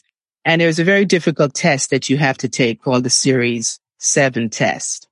Okay. And it's, it's very, very hard to pass it, because there are all these different components, from options to, to, to bonds to, to, to, to institutional this. And so it's a lot of stuff. And I was like, hmm, I was never great at any of this math and all of that stuff. So the last place I thought I would end up would be in a, in a, in a position like this. So I went ahead. I took the course. It was several months, and at the end of it, you go to take the test. I mm-hmm. took the test, and somehow the gods were with me. I passed the test. So wow. I was now, I was now licensed to right. just trade stocks. To do bonds. trades. Yeah. Yeah. So I was with, we left the, the couple that I was with, the two brokers. The guy that I worked with directly, he left the business. So he left all of his clients mm-hmm. to the other woman, the, his partner. Her name was Mary Ellen. Oh, I'm not even sure if she's still with us. Mary Ellen Kay was her name. And mm-hmm. she was what they call a B I T C H on wheels, but it was, it was interesting working with them. But anyway, long story short, we left. A G. Becker got bought out by Merrill yep. Lynch, but oh, they okay. only bought the institutional side. We were in retail, just dealing with individual clients. So everybody in the retail side was out of work, because oh, okay. the, uh, Merrill didn't take them. So everybody was scamming around trying to figure out where they were going to go. So my broker, Mary Ellen Kay, got us a deal at Bear Stearns. You've probably heard of Bear Stearns. Oh, sure. Yeah. So we left on a Friday, started work with Bear Stearns on a Monday. Now, mind you, I had never been inside the H R office at Bear Stearns, because wow. the deal yeah. was made. Because you see, once you are a high, what they call a high producer, mm-hmm. you know, you can get picked up by anybody, because they want all of your high-end right. clients to come along. So because her book had expanded in size because of the other broker leaving and giving her all of his clients, she looked mm-hmm. like she was the big thing. Mm-hmm. So they picked mm-hmm. her up like right away. So mm-hmm. as I said, we left A G. Becker on a Friday. On a Monday, we went over to, to start our career over at Bear Stearns. And you, that, you know, I want to jump in, because I, what I love is, is, as you've been telling these stories, is that you, this quality of that you, that you were always seem to be unafraid to ask, well, what is that? And how do I do that? And I mean, you know, like that, and that, but that leads to so many opportunities. I think yeah. there's a lot of people that don't even allow themselves to ask those questions, but, you know, just being like, well, how do you, like, how do you get into that? Yeah. How do you do that? And then, and, and I mean, even though you're saying, like, you know, you didn't know you wanted to do it, but there was a certain quality within you that, you know, you were comfortable asking those questions at least. Well, I'm a Gemini. I think that might give you some clue. I just okay. have this, this, uh, I just have a, a wide interest in a lot of interest in a lot of different yeah. things. So getting to Bear Stearns now. So, you know, now we're there in this plush office and it's this and, and so forth. And then I had to get licensed for another test I had to take called the Series sixty-three. And the sixty-three gives you, because right now with the with the seven, I could trade, but in New York, the sixty-three allows you to trade in all the states. So oh, okay. that was the next test I had to do. My broker also did commodities. So, and the thing is, these brokers, the work is really all on, on the trading assistant because they mm-hmm. leave, they, the bell rings and they're out of there. So you had right, to reconcile right. trades. You had to, you know, it's, it's a lot after the trade is submitted, you have to, you know, make your, your reports and all that stuff. So then she wanted me to do the commodities, and that's where things ended for me there. It was like, okay, commodities was a whole nother thing, even though quiet as it's kept, I was trading commodities when I shouldn't have been, but okay, that, okay. that's between me and you now. But anyway, long, so that when I, at, and at that point I was still studying. I had found a, an acting teacher that I really liked. I was working with her, a woman named Dana Zella Alexis. I was okay. taking classes with her. I was still wow. taking my ballet class. There was a, a ballet teacher named Don Farnsworth in the A B C building. I was doing that as well. So, so this you know, is the period of your life where you weren't sleeping at all. It sounds like, no. I, you know, but who slept when you were like, you know, in your twenties? Nobody slept. You it, well, in, in, in, in the eighties in New York, yeah, whoever slept. uh, you know, I, I don't know. It was, it was all about like, let's make as much money as we can, and let's do, let's and, create as much art as we can. And yeah. I have to tell you, it was a fabulous time, you know, for someone that yeah. age. Most of the friends I knew, they were all, you know, bunking with each other and touring an apartment and so forth. I had my own apartment in Park wow. Slope, which is one of the nicest Ooh, communities yeah. in Brooklyn. You know, sometimes within the company, they would have these contests for the brokers, just as motivating things. And right, so sure. whoever was the biggest producer for the month, they, you can get limousine rides for a month. You know, you'd have oh, a limo service pick yeah, you yeah. up, take you to work, take you out, you know, whatever. And so we won a lot of the contests. So there were times, and sometimes my broker would, if she was out of town or whatever, my partner, Wendy, and I, we were both, she was Wendy Jones and I was Veralyn Jones. So there were all these okay. little coincidences. People always thought we were sisters, but she was a blonde-haired, blue-eyed girl and I was the black woman, right? So, but we had a great team between the two of us because we knew how to cover for each other and so forth. Sometimes I'd have to leave a little early, you know, yeah, sure. still, you know, doing that kind of thing. So, you, you know, there were times when I'd get the limo to take me to work and we would trade off. So we had some of these things oh, or, great. you know, yeah. tickets for whatever hot show was coming up or the ballet or whatever. So there were a lot of, uh, you know, real kind of perks. Yeah. Perks. Exactly. Yeah. Well, and, and, and did you see, you know, all the ballet in the theater is just something you were doing on the side, or did you still feel like, no, that's where I'm going, or, or how were you kind of balancing it or managing it at the time? You know, to really be honest, I knew I wanted, uh, I wanted to continue to do these things, but I didn't ever feel, again, because I always came through the back door, I never felt really quite ready for it. Because, mm, okay. you know, even though I was auditioning, I was getting little parts here and there, but these were like, you know, more community type things. They weren't really big sure, things. Yeah. So the biggest thing was being with Ailey and, and being able to study there. But again, I didn't feel ready to make any big proclamations that I'm going to be this, you know, it was just things that right, I did. Right. So I ended up visiting L A once, still working at Bear Stearns. And I had such a great time. I'd met a friend who had my, a good friend of mine in New York had a roommate who had just come to New York to do a Broadway play. Okay. And she was staying with her. And so she said, oh, you have to meet, you know, my, my roommate. She's just opening in a show. It was called Open Admissions. It was on Broadway for two minutes. So I went, she invited me to go. I went to see the show. We met up afterwards and she was so fascinated and I loved her. And we had dinner and we, we kept in touch even after she went back to, to L A. And when I realized I wanted to go visit, because she said, oh, come out, come out, come out and visit. And I did go out. I spent yep. some time with her, had a great time. And I saw the lay of the land. I saw, you know, how she, you know, the auditions and this and It was mm-hmm. just, she was, she was the real deal. She was an actress. She was, she was getting work. She was, she, her breakthrough, she had a breakthrough film and a film called Baghdad Cafe. And, you know, so I saw, wow, so this seemed like doable. It seemed possible. Right. Sure. Okay. So I went back to New York and I thought, you know what? I think I like California. It, the weather was great. And then the beauty of it was there's an, there was an L A office. Bear Stearns had an L A office. Oh, okay. So I immediately went to my supervisor in New York and I said, you know, I'm thinking of relocating to L A and I, you know, there is an L A office and what's the potential of me transferring to the L A office? So she immediately put me in touch with the manager, the branch manager in L A. I spoke with him. He wanted to know what my interests were. I told him I'm going to come out. At the time, they didn't have anything because it's a much smaller office than the New York office. So he said, well, you know, you're still an employee of Bear Stearns. So if something opens up here, you would be, you know, first in line to get a position. So I said, okay, okay good. With that promise, I thought, well, you know, I'm going to make the move out there. I took a leave of absence. I think I had like a three month leave of absence, which was perfect because I knew at any time I can get the job back.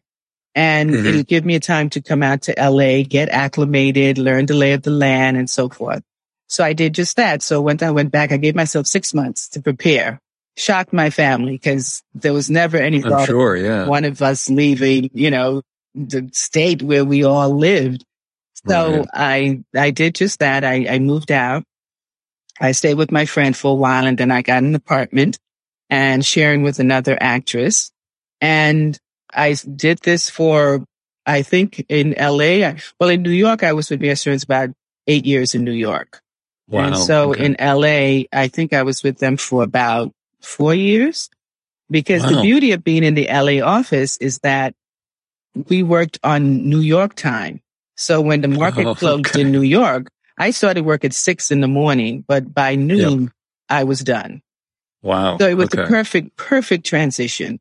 But yeah, yeah, yeah. the the kicker was my three month leave, leave of absence didn't turn out to be three months. I was told once I got to L A to stop by the office just so that the L A office could meet me and and you know right. that sort of thing. I did just that. The first week I got there, I did exactly that. I said, let me get this out of the way so I can get started in L A. I called up, I made it up, I went in, I met the the manager there. He took me all around, introduced me to all the different people and blah blah blah. Then I went to the the H R person there. And she so she gave me a Thomas guide. She says, oh, this is what you do. She even gave me yeah, oh, sure. the name of a of a, a temp agency in case I needed, you know, something to do before I got a, a spot there with them. So I left. I was feeling great. I thought I did my duty. I can go because I had saved a lot of money. So I knew I would be fine for a little while. Right. As I was leaving her office, there was a woman who was coming in just as I was leaving. And so we just acknowledged each other and I kept going.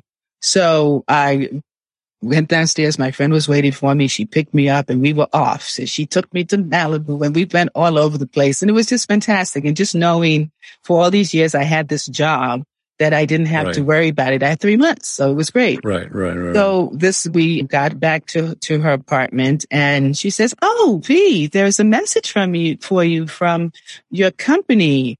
And I said, oh, really? So I call back and the lady says to me, the uh, manager, she says, Veralyn, she says, I know we said there wasn't anything for you right now. She says, but something came up right after you left my office. Something came up. You remember the person I told you that I clocked as yeah, sure, I yep, yep. used on in? She was one of the trading assistants for an institutional broker. And okay. she came down to request a leave of absence because she was burnt out. Oh, wow. So guess who got her job? So here I was. My three month leave was out the door. I think I started the very next week wow. working. So here I am now in back in a full time job. But again, the beauty of that is that I got out of work very early. So I was still able to go off and do things. Mm-hmm. And then, so, you know, you, you, you start, I imagine, start doing auditions. And I just wanted to kind of jump ahead a, a little bit. So, because I saw you, you got some work on Seinfeld pretty early on. That was um, my very first job. Mm-hmm. And, and so, I mean, it just came, you know, from auditioning and, and, and all that no, kind of stuff. No, I'll tell no, you how okay. that one was. The very first play that I did in L A was the Bacchae at the Odyssey Theater. Oh, okay. And yeah. there was a, one of the, the, the women that was in the cast, her boyfriend was an actor, but he was also a writer. And he had written a play and he asked his girlfriend if she could help him cast it. And so she asked me if I would read one of the roles. And I said, sure. Mm-hmm. So mm-hmm. the reading now, during the reading, it, as it turns out, we did the reading. It was fun. And that was that. The very next day, I got a call from one of the other ladies that's, that was in the reading who, mm-hmm. who said to me, oh, Veralyn, is it okay for me to give your name to Mark Hirschfeld? Cause he asked me about you. And I said, well, who's Mark Hirschfeld? Cause I wasn't even aware of all of the casting people at the time. And at sure. the time, Mark Hirschfeld happened to have been one of the biggest casting people in the industry. And he, she invited him to see her in the reading. Oh, okay. He ended up asking her, how do I get in touch with that actress, the black actress that was in the the reading with you? Yeah, I was yeah. the only one, so it had to be me. So she, next thing I know, I get this call from Mark Hirschfeld himself, not even his assistant, wow. saying that he had seen me in the reading. He loved what I, I did, and he's got a role that he thinks I would be great to read for. And I said, well, what's the show? And he said Seinfeld. Now, Seinfeld at the time was the hottest ticket yeah, in town. It was a big show. Yeah, I was I was blown away. So I went in and I read for it. And I remember when I read for it, I remembered the response in the room was this big outburst of laughter. And I was like, what is it? I left the audition. I was tingling all over because something to, I, it just felt so good. It was the role yeah, was, yeah. the character's name was Renee. And Renee mm-hmm. was a friend of Elaine, the, the, the female character on right, Seinfeld. Yes, yeah. The it, the episode was called The Orgasm. And so I got booked for it. I went in, I did. It was my first, I was terrified because it was my very first, you know, experience. Um, and, and you're on the set with some, you know, these major people. I know. These, you know, yeah. Imagine that, right? And I was, I felt so intimidated, but, and it was live and all of that, which was so nerve wracking, wow. but I did it. And again, when I did the line, it was this uproarious laughter. I was like, I could, the audience reaction was insane. I was like, really? So the line was, Renee, I'm passing Elaine's office. And she says, Renee, can I speak to you for a minute? And I said, sure. And she says, well, let me ask you a question. She says, have you ever faked it? You know, during. Right. Yeah. Yeah. And my response was, sure. And she says, well, like when? And I'd said, oh, well, if we had um, some really good seats at a Broadway show, or if I just want to get some, I'm tired and I want to get some sleep. And somehow that was like this major thing, I guess, the way yeah, it was yeah. done. So that ended up getting me a recurring on the show.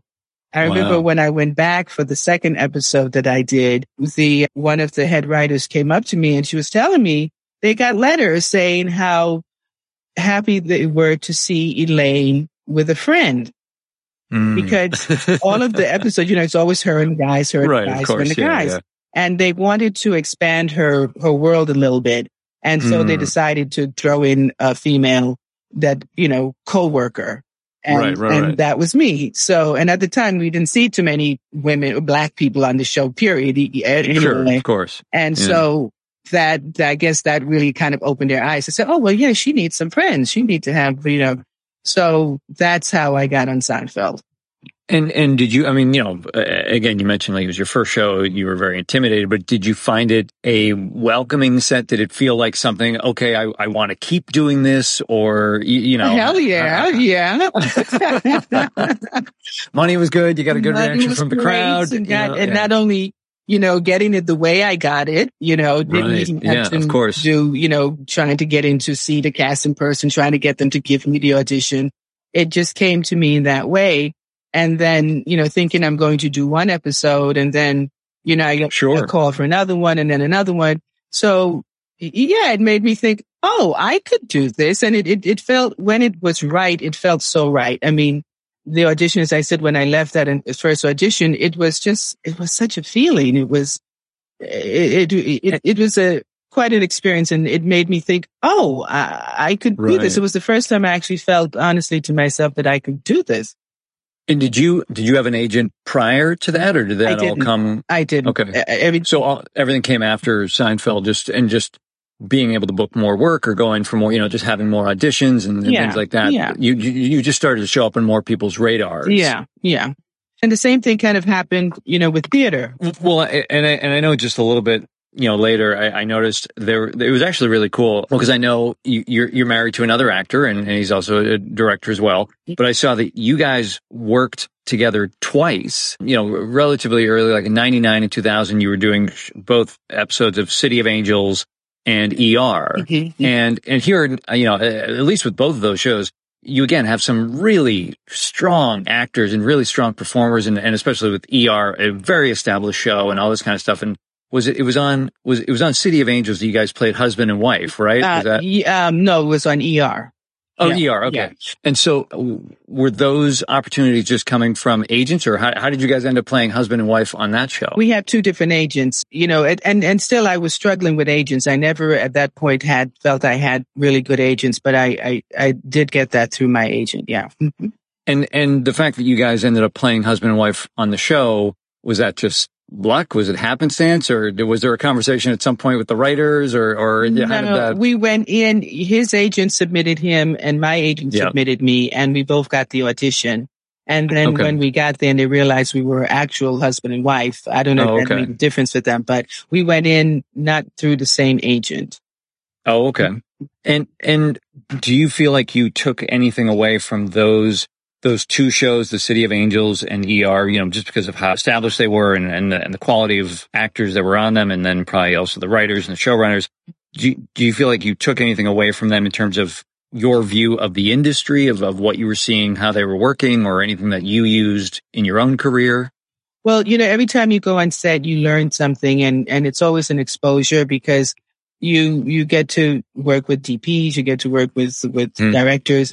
And sometimes, you know, you, you watch and you just, it's just good to be out there, to be seen, and to get to know who the players are. And then each time you get on a set, you learn, you, you, at least for me, it was, it's each time, because it's new people, new directors, new, new everybody. So each time you get on a set, it's almost like learning something new and taking in different things. So it, it was just a fascinating thing for me, again, because all of this is relatively new to me. And so I just took whatever I could take whenever I can get it, really. So, and, and so was it after Seinfeld that you felt like you wanted to make more of a, you know, more of a go, like you wanted to be even more committed to acting and, and leave the financial or, you know, the stocks and the trading behind? Was that? Was yeah. That the... And I think when I decided to move out here, even mm-hmm. before getting, you know, Seinfeld or anything like that, I think the idea when I decided to move was because I wanted to pursue that. Mm-hmm. And I knew mm-hmm. in, in New York, I, there were those opportunities. And because I had a friend here who was very much a, a working actress, I felt that right. I could learn more from some, it's almost like having a mentor, someone who, who, who knows the industry.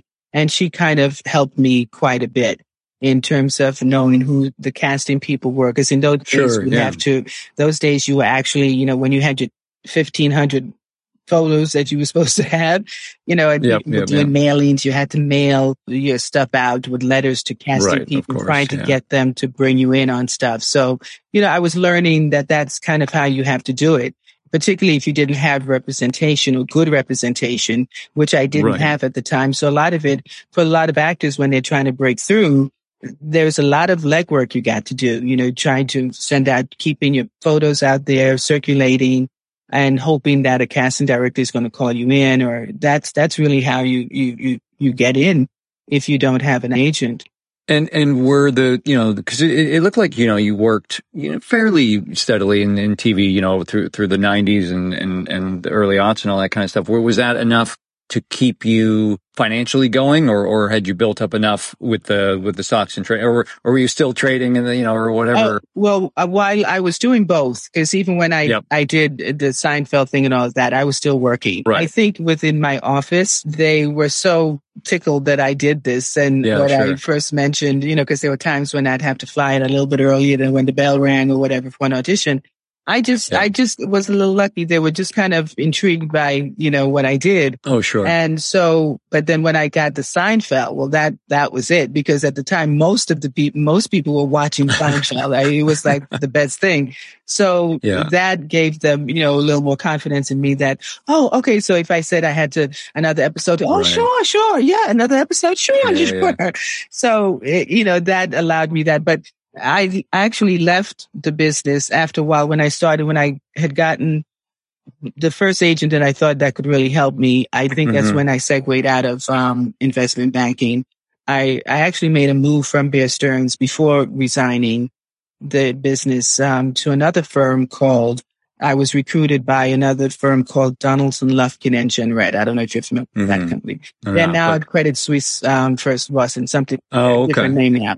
But at the time, they were Donaldson Lufkin and Jenrette. And I remember getting a, a call from a headhunter asking yep. me if I was interested in making a move.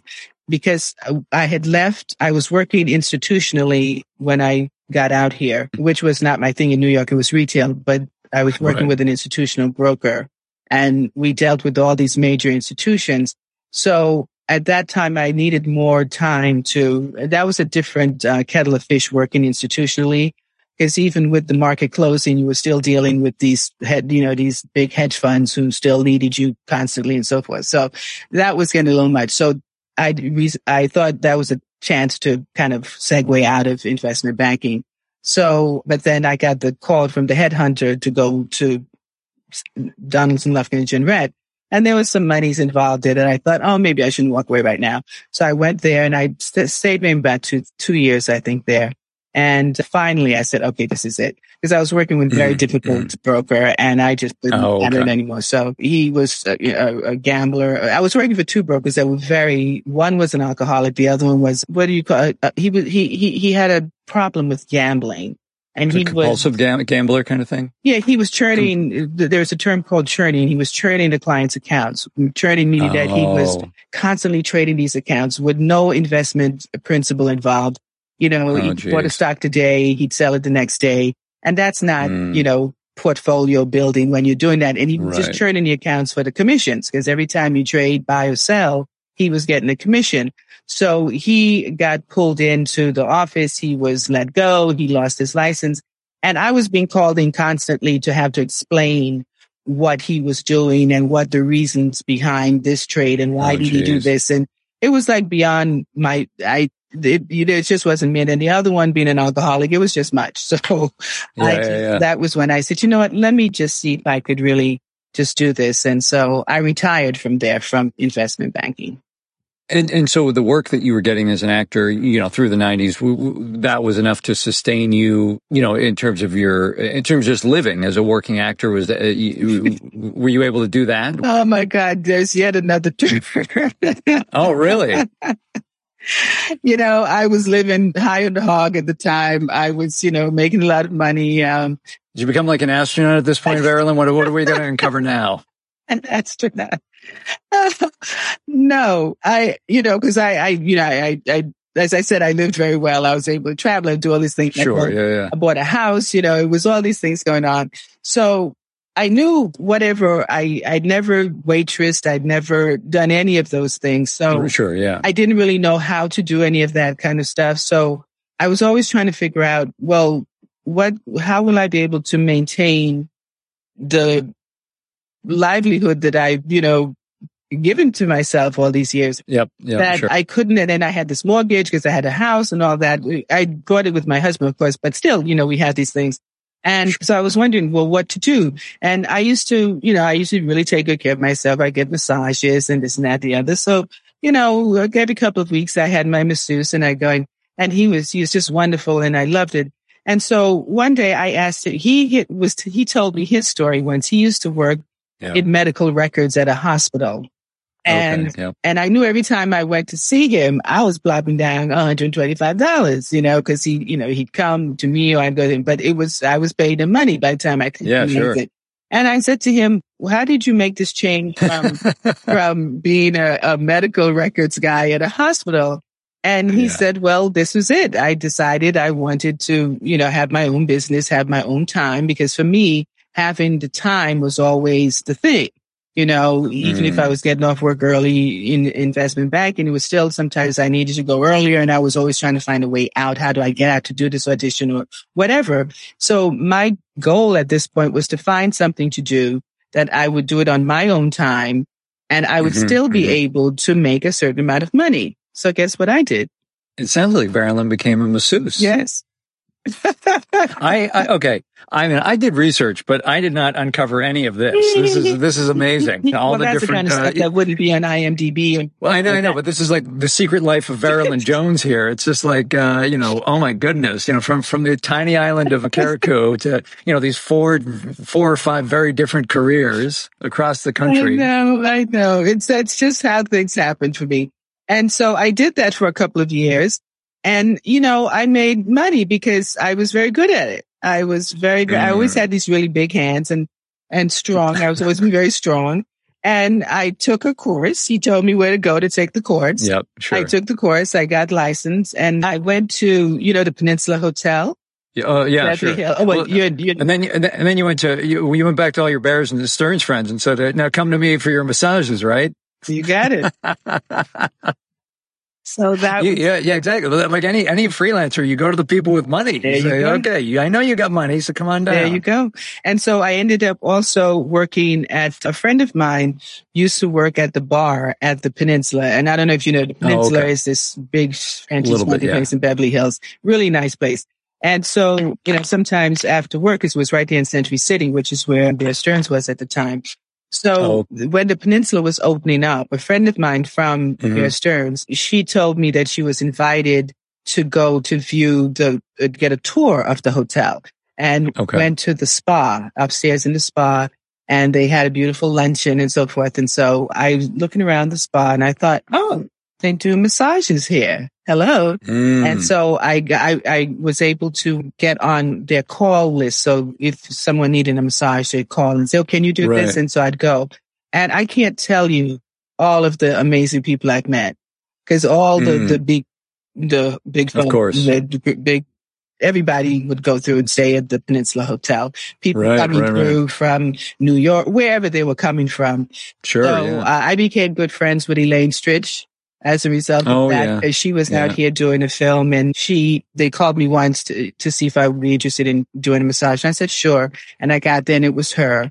And she was just the most difficult person in the world, but we have these great conversations and, and, you know, sometimes after the massage, I'll sit there, we talk and she says, oh, honey, look in there at that fridge. And you know, she was diabetic. So she had her own little fridge set up in the room and all. And oh, there's something yeah, there. Yeah. Bring it out here. Come, let's have a little talk. And we'd sit and we talk and, Very, there, any number of people I could talk about that I've met there. So wow. I've, I've had tea with a Saudi princess, you know, oh, cool. I've had this, um, I forget her name at this point, but she was a journalist in France and she had a whole suite and she had all her friends and they were having dinner one night and they invited me to stay, you know, just things like that, you know, so wow. that was just another, but I did that for a short while. And then after that, I just kind of, you know, winged it from there. No more new jobs. I, I can offer you that. Well, okay. So, so just, just, I, I know, you know, maybe we're around the same period. I was reading about the, the Lower Depth Theater mm-hmm. and, and I couldn't tell, was that started in like oh five or I know you did a production in twenty ten, but yeah. did you start it in oh five? Well, we started talking, you know, a few, a couple of okay. years before the actual thing because we had to go through the processes of figuring out what we were going to be and Forming so forth it, yeah, and, okay. and getting our nonprofit and all of that. So yeah, the first production was around ten, I think. And so where, like, where did that need or, or desire or vision come from in terms of forming, forming that company? You know, it started with my husband and a couple that we know who happen to be partners in the, in the company with us now. Mm-hmm. Just conversations about roles that we wanted to play, that we wanted to do, or we were interested in the classics, but we mm-hmm. wanted to find these adaptations of the classics. You know, and not just do them as they are, but to find these interesting adaptations. The, the very first play that we did, for instance, was called Two Sisters After, Three Sisters After Chekhov. And it right, was written right. by a Caribbean playwright by the name of Mustafa Matura. And he translated, instead of, it, it was the, the sisters going to Cambridge instead of, you know, going to Moscow. So it, he, and it was a beautiful adaptation. So that was really our interest. We thought we could find these adaptations. And because we are people of color, we wanted, right. you know, to, to do work that kind of inspired, was inspired by the classics, but to make it so that we could see our lens, ourselves through those lens, the, the lens of color. And, and things that you, I, I imagine, were not seeing elsewhere, and, and we're not seeing opportunities exactly. for yourselves to do elsewhere. Exactly. And I, w- what I thought was particularly interesting about the, the Three Sisters After Chekhov, you know, like you said, it, it had this Caribbean setting, mm-hmm. but it, it was also, it, it looked like it probably would have been like maybe your parents' generation, the, the women you were playing. Mm-hmm. And so, like, were you, like, did you feel like reading this, like, I know, I know these people? Oh, like, absolutely. I, I, I, yeah. Absolutely. Yeah. Yeah. For sure. So that's where we started. That was the idea, the genesis of, mm-hmm. of, of the company. But in terms of how, you know, I was always interested. I used to watch a lot of the B B C productions. Oh, okay. And, yeah. Yeah. and that was really the type, the, the type of programming I enjoyed. I, I loved it. And so I was always fascinated by literature and, and, and, and text, you know, when you hear these, these great words and so forth. So it, it was fascinating to me to, I, I always, I didn't think I could ever do that, you know, cause I didn't think I had that bone in me to, to be able to do that, but it was something I was interested in. And so that's, I guess, the genesis of how we, why we wanted to start the company.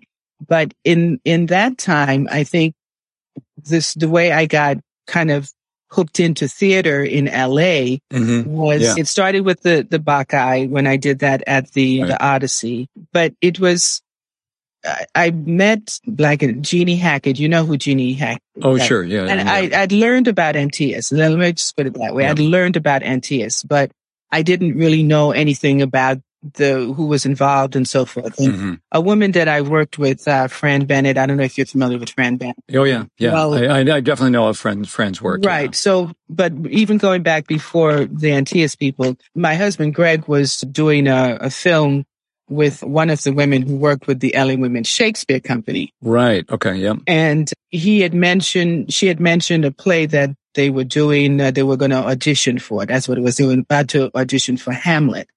And okay. I had never really done Shakespeare, but it was something mm-hmm. that I was interested in. So I went in and I read for it. I don't, I remember it was the weekend we were moving into our house. And so I had no, everything was packed up. I had no clothes. I think I ended up going in when I realized, oh my God, this is what I have. And I ended up yeah, going yeah. to the audition.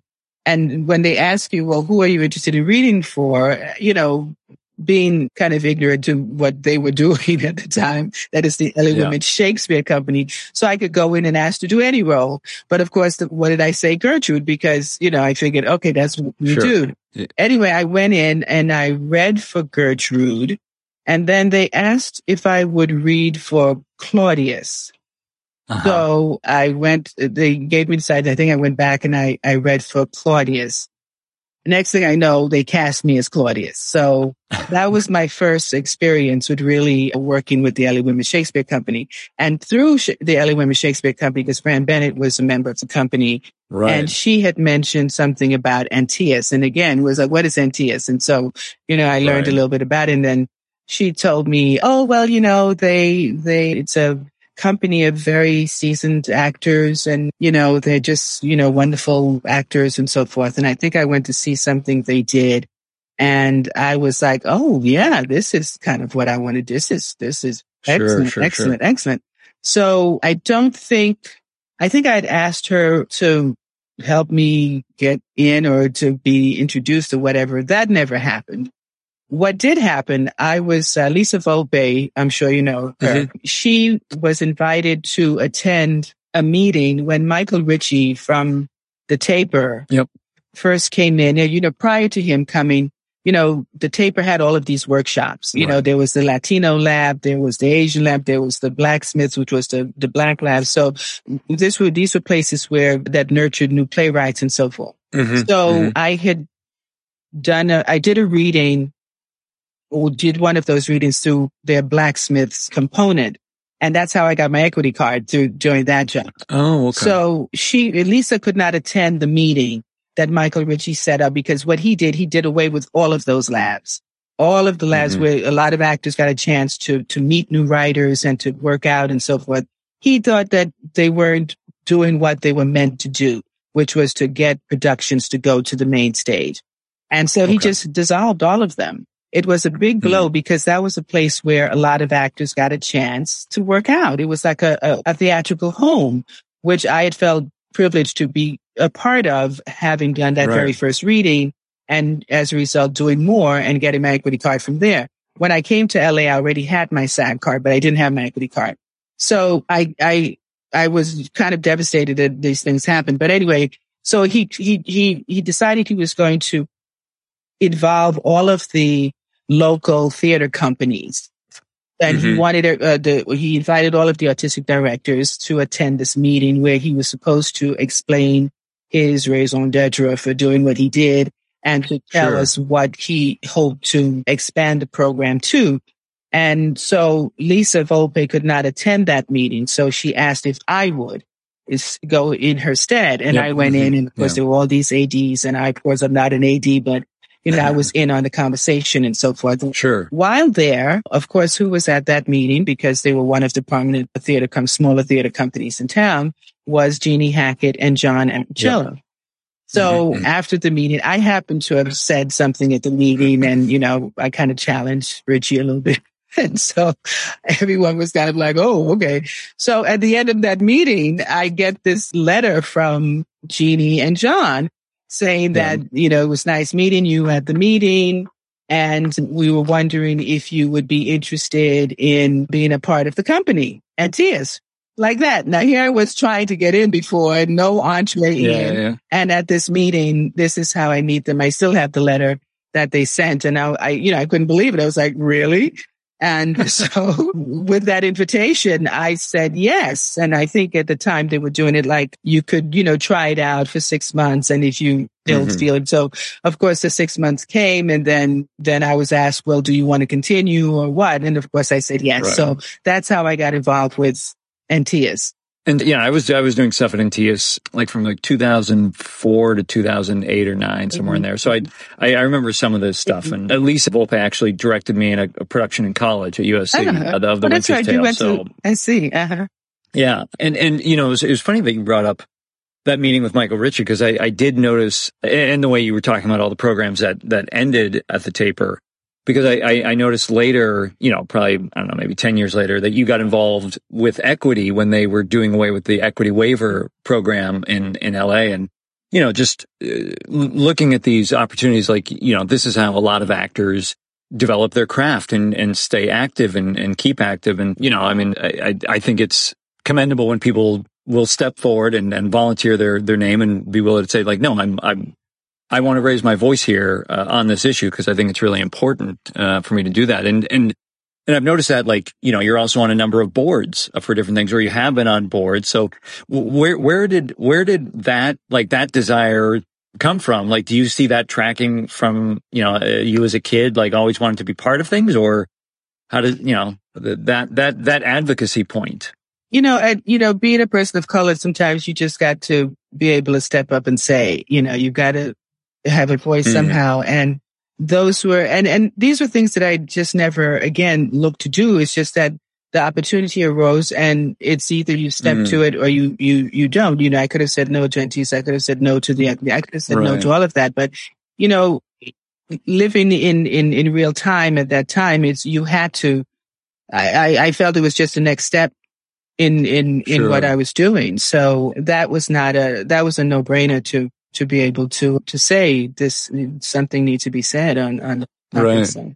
You know, I was, I was really curious, you know, because of how fascinated you were with the, with the B B C stuff and the language, and, and mentioning that thing you did as a kid, you know, having the, the anxiety around speaking. Was that ever something that you consciously worked on, like that kind of, and you mentioned Fran, but did you ever work specifically on your voice and elocution or anything like that? Or did, did that just develop over time, in terms of you being very comfortable, you know, on stage and, and having and, and developing that muscle to work with classical texts? You know, it, I remember when I was in college, I remember taking a speech class, and I realized in that speech class that there were certain words that I would say that that wasn't how most people would say it. So, sure, you know, it yeah, kind of yeah. brought that to my consciousness. And mm-hmm. so I think that's probably where that started, and and just being fascinated with, with what I was looking at, you know, in television or even the movies that I liked, mm-hmm, it required, mm-hmm. you know, a certain attention. So working with Fran was very helpful. Working with the, the, the women, with uh, the other women, and to learn from her was probably the best thing, you know, you can do. You know, she certainly is missed in, in this community, that voice and that yeah. ability that she had.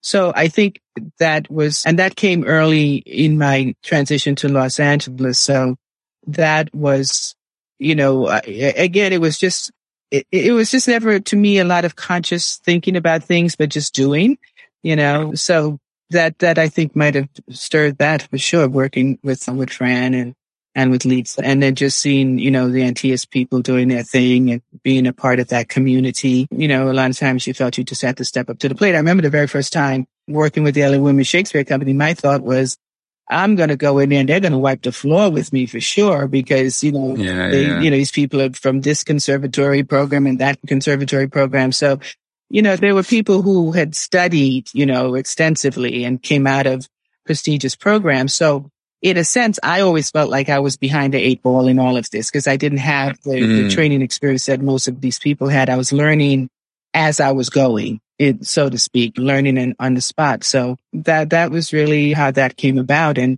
and feeling that I had to just keep doing it so that I could learn it. I could, you know, I can get used to it. But there's always that thing inside that still, you know, from way back when, you know, how I remember this woman told me once, this Armenian lady, it was, what did she say? How did it go? Your memory is what you can't forget. And so your experience mm. is good or bad. That becomes your, your living memory. That's what you carry with you all the time. Right. So that, I guess that thing of, of being made fun of in school and things like that, that's still, you know, those things are hard to forget, to let go. Right. Of course. Yeah. Of course.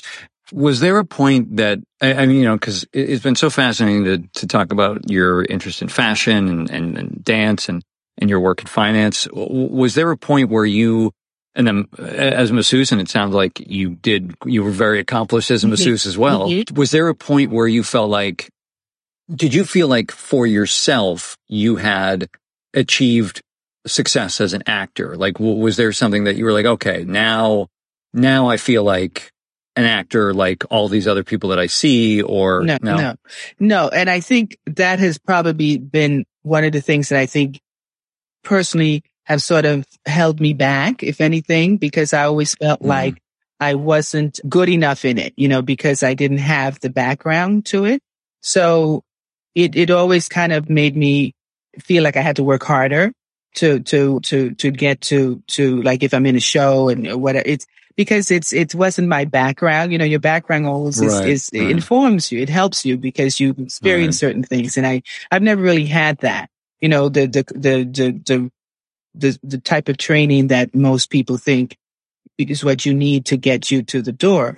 But I realized for me, that's just not my experience. So I have to just right. accept where I'm at with it and, and don't let that stop me, even though it scares the hell out of me. If that makes sense to you. No, it does. It does. And I, and I think it's, I, I think it's a really refreshing perspective, because I think there are many of us who wish, oh, I wish I had gone to this school, or I wish I had had this experience at a younger age, or I had been introduced to this or that or whatever. And, and just seeing, because of course, from the outside, looking at your career and how established, you know, I, I perceive that you are, and in terms of the work you're doing and the quality of the work you're doing and, and the level of work you're doing, that that you've been able to achieve that, even with the myriad experiences you, you've had over, over your life. I mean, I think it's really a, a testament to, you know, drive and, and tenacity and, and perseverance. You know, just kind of wrapping up here, because there's a lot of other stuff we could touch on, you know, specific projects and things like that. But do you know, do you feel like this place in your life, you know, if you look back over the last few years, is there like a new belief or or habit that you feel like you've developed that has really improved your life in, in terms of maybe your acting career or just your focus or, or things like that? Yes, I think what I've learned is that I have to face my fears, mm-hmm. because even though those things scared the hell out of me, I always said yes. And so, mm-hmm. I, and I either had to learn on the spot or, you know, get myself out of things. But because I, I, I you know, because you, you can always say, because I'm afraid, I'm not going to accept this, or I'm not going to do it, I'm safer if I don't do it. A lot of times I had to literally pull up my big girl panties and say, yes, I'm going to do this. And I think yeah, that's yeah. where the opportunities came, because I found that when I did say yes, it opened a door And somehow I was able to to to to scale the wall and and succeed at it, you know, because even working on Wall Street, that was the last place I would have ever found myself, because I was never yeah. a, a, a numbers person. I was never a math person. I would never. But when they said, you, you know, we want you to get um licensed, it was like, you know, I could have said no. And that would right. never have happened for me, you know, because it was a mm. choice. I could have said, oh, yes, I'd like to. Maybe I shouldn't, but I do want to see what this is all about. And if I hadn't said yes, I would never have mm-hmm. learned the business. If I, right. you know, if I didn't, you know, say to Lisa Volpe, no, I don't want to go there. I'm not an artistic director. I'm not going to go to that meeting. Right? Why right. send me to this meeting? I'm not an artistic director. There were all these artistic directors there. I said yes, and I went. And then, yeah. you know, Antaeus came up, and then, you know, other situations happen. Even, you know, we're working with A and W now. It's like, I, right, I always yeah. thought they were not, you know, they were, that was not a place for me. And then I go there, mm-hmm. I do one show, and then I end up doing another and another and another and another. And then I'm asked to become an R A, and then I'm asked to be on the book. So again, if you say, you sometimes you just have to just step out of your comfort zone. I think that's the main thing. I'm still learning that, because right. I'm still really, yeah. you know, that frightened girl, you know, who's saying yes, you know, while I'm shaking in my boots, but, you know, saying yes nonetheless. So I think that's, that's the main thing I've learned about myself. And then I think that that's what kind of propelled me to walk through these doors that I, I never knocked on or would have knocked on if the opportunity right. hadn't come.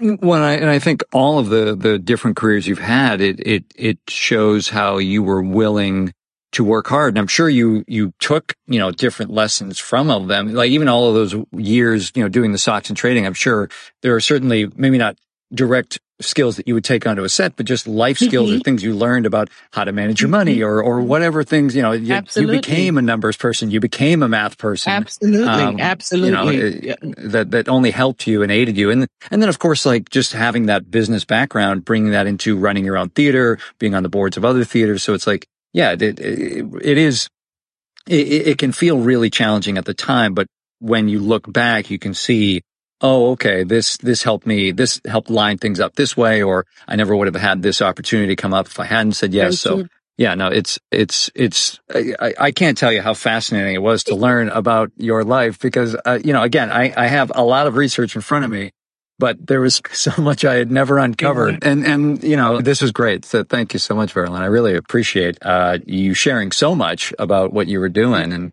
what you've been up to. It's, it's, it's fun. It was kind of making me, um, have to look backwards, which was, which was kind of interesting to know, because now that you say all of this and I'm telling you all of this, it made me realize, wow, that was quite a circuitous route to get to where I am now. And right. I just, I'm grateful for all of the opportunities I've had. And I, I kind of have to always keep myself open so that more things can come, because that's, you yeah. know, and, but what I, I realized too is, everybody's path is different, and not everyone sure, yeah. has follows that same path. And mine certainly was different. And I just want other people to know, even if it's young people, to know that even if you don't start with one thing, there there are ways to make things happen that's not in the conventional way, but that's okay, because you mm-hmm. still end up in the same places. I still end up thinking, sometimes I'm working with the, the Yale rep folk, I'm working folks who love the Yale, yeah, the Juilliard. I'm in the same room with, with a lot of these yeah, people. Yeah, yeah. So it just because you didn't start that way doesn't mean you can't end up at a place where you want to be. And I think that's the lesson that I've learned for myself, and that everybody's path is different, but you can still end up in that same room with the person mm. who had a whole totally different experience. So, right. And so, you know, you've done, you know, you've, you've worked in T V and, and film and theater, and, and you've achieved a lot in your careers. Is there, you know, you, you've been on the boards, you've helped start a theater. Is, is there, is there still something, or, you know, what, what, what do you see like as the next challenge for you? I don't know if it's a specific work or piece of material or something that you're, you know, really looking forward to to tackling next, or or is there a whole other career you want to start on the side? You want you want to you want to become a, no. a you know marine biologist or something? That astronaut thing sounds interesting. Okay, well, yeah. See, you know, maybe we're all headed to Mars anyway. You can lead, you can pave the way. You can ask somebody, how did you get started in being an astronaut? Uh, well, there there are roles. There's certainly some roles I want to to yeah. tackle. Some of the big roles. I've always been interested in doing Mary Tyrone and Long Day's Journey and. Oh, I, sure. I did a reading once of Who's Afraid of Virginia Woolf, which oh, fascinated cool. yeah. me. So that's another role. These, it's in my mind, these are just always the roles. When I say I think of those roles, those were, these are the things that I always, wow, they, yeah. they, it looks real hard, but it looks like something that I could give myself into, that I could, mm. I could do, you know, given the opportunity to do it. So. Well, and it, and it sounds similar to, you know, or at least from what I read about when you played on Esther and, and Gem of the Ocean, you know, something that just requires so much of you, yes. you know. You know, it's funny because my, my husband always says, you know, you always want to do these big roles, but they're roles that a lot of people normally wouldn't see me doing. You know, like playing mm. on Esther, you think of this, you know, probably an older person, a bigger person, you know, because sometimes I yeah. get, you know, these things when I had, didn't get a role or something. I remember a casting director telling me once as I was about to leave the room after an audition, it was a, a street mom or something. I, I don't remember exactly the role, but mm-hmm. it was a role that you probably, it, it, it was sort of a, a, a street mom. She was a tough, you know, woman. So yep. okay. And she said to me, because, you know, I can tell when I'm succeeding in the room. Because it's a feeling I get that it's feeling mm-hmm. right and I've dropped into it. And then there are times when I know I totally did not get this. And, you know, I, I, I if they offered it to me, I'd say no, because I didn't do a good job, whatever. But she said to me, you know, Veralyn, I just want you to know, I, my hand was on the doorknob ready to leave the room. And she says, yeah, I, ju- I just want you to know that you're not going to get this job. And it's not because you did not blow me away at this, in this audition. It's just because you're not who we're looking for, the type that we're looking for. And oftentimes mm. I get that people, you know, I read this and they said, you know, and I can tell this is not your role because that that's not how mm. they see you. So to right. get a role like on Esther was again, it, it's the language. I mean, she has so much to say and, sure, and, yeah. but that's, that's really what I, I want all those things to say. You know, I mm-hmm, want to be mm-hmm, able mm-hmm. to really have those words drop into me so that I could do them effectively. So a role like Mary Tyrone, I mean, this, these are roles that require so much, you know, psychologically, emotionally.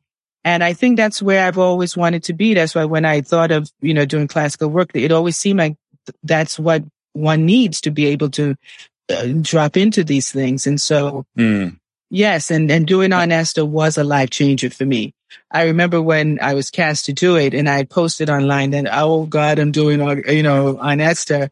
And yeah. a friend of mine, I don't know if you know this actress, Michelle Shay, she's considered to me one of a Wilsonian actress because she's done a lot of oh, original yeah, work okay. that she did the role that I just finished doing, Louise from Seven Guitars, mm-hmm. which is another one of August Wilson's plays.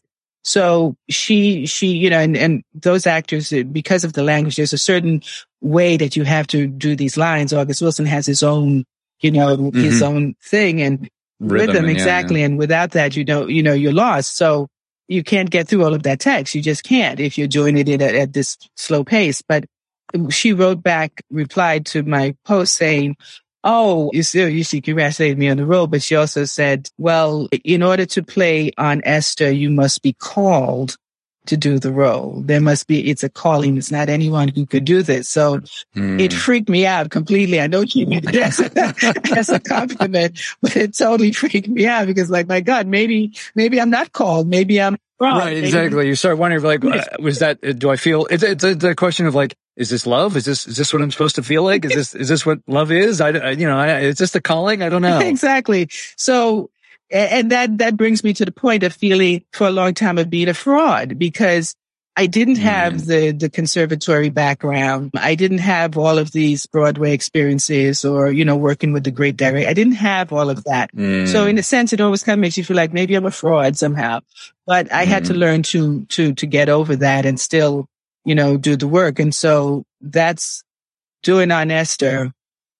It, it, it, it was such, it's such a, a, a huge impactful role that I was mm. scared that I would not be able to tap into what that is. I mean, we're talking about a woman who holds our history, you mm-hmm. know, the African-American history, because that's what she, she's a, a historian. She, she, mm-hmm. she's the pulse of, of, of so much. And so, and she appears in so many of, of August's work that it's mm-hmm. a pivotal, pivotal role that all of his plays hang around. So that's a huge mm-hmm. responsibility. And, and then I got what yeah. she meant, Michelle Shay, when she said, it, it, you have to be called to do this. And when I, mm-hmm. I was, um, cast to do it, and I started looking and reading a bunch of things and seeing some other attempts at the at, at the role, and you know there was some that was just like, oh my God, that was not a call, and you did not get that call at all, you know.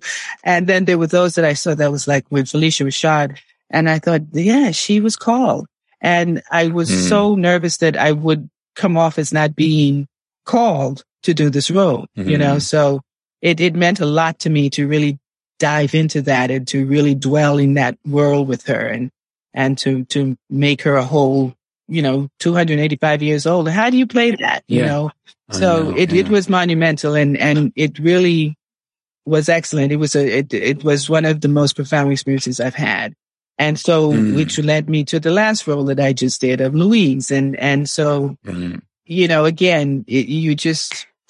You just have to, if you get the call, when they call and tell you, can't, you just got to show up. You yeah. got to show up. Well, and, and I really appreciate you going into, you know, your, your experience of that role. And, you know, looking at some of the other shows you've done, I also have to commend you on being able to maintain a relationship with a husband who's also directed you in some of these parts too. It's just like, I, you know, I'm, I'm, I, it, uh, that's a whole other, you know, hour long conversation of, uh, how do you, you know, you're you're married to the same person who's a director, and he's also an actor. He has his own career, and so there's probably lots of conversations about that and what we do here, and and then of course you're a part of this theater company together, and and yeah, it's just it I, I it's amazing to see how much you guys have intertwined your your working and and personal lives, and that you've found a balance. I'm sure through a lot of trial and error of of how do we make this work, and you know where where where do we leave work? You know when do we leave work at work, and when do we bring it home? And you know, are you going to cast me in this pro- show and all that kind of stuff? People always ask me that, and they ask him the same thing too. But you yeah. know, there's just um, so much respect for him and the work that mm. when we're in the rehearsal room, there are very few people, I think, and maybe I'm wrong, I don't know, but.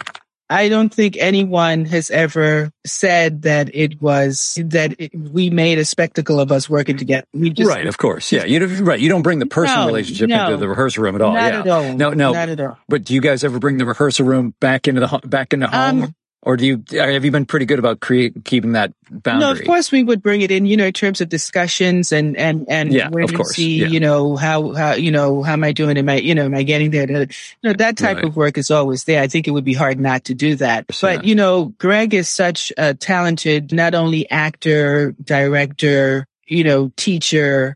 So you know, he he, he I, I've learned so much from him. And he, talk about a person mm. with a drive. I mean.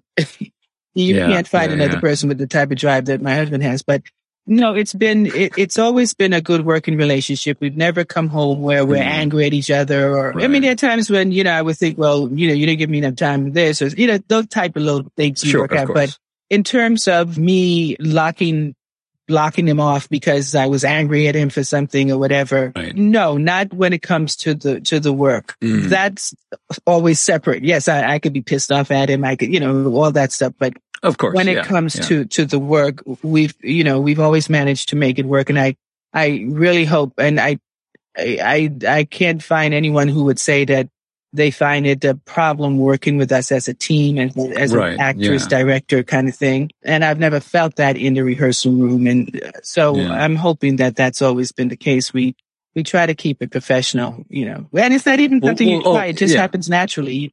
Right. Well, like you said, the, the, the trust and the respect and, and open communication too. I mean, you know, you gotta, you gotta be able to talk about stuff that, you know, if you, if you need something more here or, or whatever, you know, and, and yeah, you guys have been working long enough that you, you know, you kind of know what you need as an individual and then what, you know, what you're looking for from the other person. Exactly. Too. So, yeah. Cool. Well, Veralyn, thank you so much for today. I really appreciate it. It was, this was great. It was, great it was actually so fun, actually. I, I thought it was okay. going to be um, a whole different thing, but it, it's it, you're easy to chat with. You know, you're very charming, so it makes things easy, and you ask great questions. and And I, I respect the fact that you you take what you do so seriously. You know, the research, and even the fact that you do this. You know, the podcast, and yeah. not just the podcast, but what you do with the the, the studio that you you know you do the, the workshops. workshops. Yeah. So it it was it was my pleasure, actually, Nathan. Oh, good. Well, I, yeah. And, and thank you. I mean, I, I know I could probably pinpoint, but I'll just say, like, the short answer is uh, I feel such gratitude for a lot of the older actors I knew when I was in my twenties. And I think even at that time, I recognized a lot of my peers were not hanging out with this group of people, and we're not getting to work alongside this people and learn from this group of people. And, you know, as I got older and, and, you know, as, as I just, as I get older and kind of, that part of life, not necessarily the mortality of life, but just you, things become sharper in terms of where you've come from, what, you know, the influences on you as a person. And so just seeing, like, well, what can I do to share what I learned from this generation and the generation before me and all that? So, and, and, you know, I mean, I'm, I'm, I'm, I feel honored, uh, to, to do it. And I, and I love having the conversation. So, I mean, and I, I think, I think it is important, you know, and your, your story is, is, is such a great example that, you know, there is no one path. I mean, even I remember interviewing Dakin, and, and everybody is always, you know, people get winded going through his bio. Like, you just, you run out, you know, you're, and you just, you don't know how one person was able to do all mm-hmm. of this. And yet he has such a story where he's like, and he even said, he's like, I hate to give pe- people advice, he goes, because my my path was so random, and and you know, but but I think your your story is another great example that it's just like, yeah, you don't need to have gone to this school or done this thing or done this program. Like, if you want it, you just keep working at it. Not everybody's going to get the lead in a T V series, but that that's not that's not the measure of success. Right, right. You know, it's it's just what what you know what, what quality of work are you doing, and that you want to be doing for yourself. But you, but so, you know, as you um, say, the level of work, it's like, you know, even with this circuitous path that I took to get where I am, I'm just so grateful. And I, I don't have this huge career either. I mean, you know, I could, I would love to do much more in, in every aspect. Sure. Yeah. Theater to the film, T V. But I am so grateful to be where I am from where I started. So yeah. to me, I'm, I'm a winner at what I do, even though it, it may not be the, all the great roles or the great theater stages to be on. I'm just damn grateful yep. that I got a chance to do what I, I, I set out to do. And it took me, you know, and I would still to this day say, if anyone, if I had to give advice to any young people, it would be to study. Yes, I think that's important. That is important. And sure, I would recommend yeah. that. But just because you can't afford to go to an Ivy League, a conservatory, whatever, right. it doesn't mean that you shouldn't go for it. Yep. So, but, but that, that's what I will leave on, is just to say that, yes, you know, my path is what it was, but it's what it was supposed to be, and yeah. doing what now, what I feel I was meant to do. So that, that's my prize. Hey there, this is Nathan one more time. Thanks so much for checking out the episode today. Please remember to subscribe so you don't miss anything ahead. If you enjoy what you've heard, please let others know. Write a review, post on social media, send an email, tell your entire acting class, or just a friend. I sincerely appreciate it. You can tag us at W A J Podcast on Instagram and Twitter. We're also on Facebook and YouTube. I'd love to hear what you think of the show.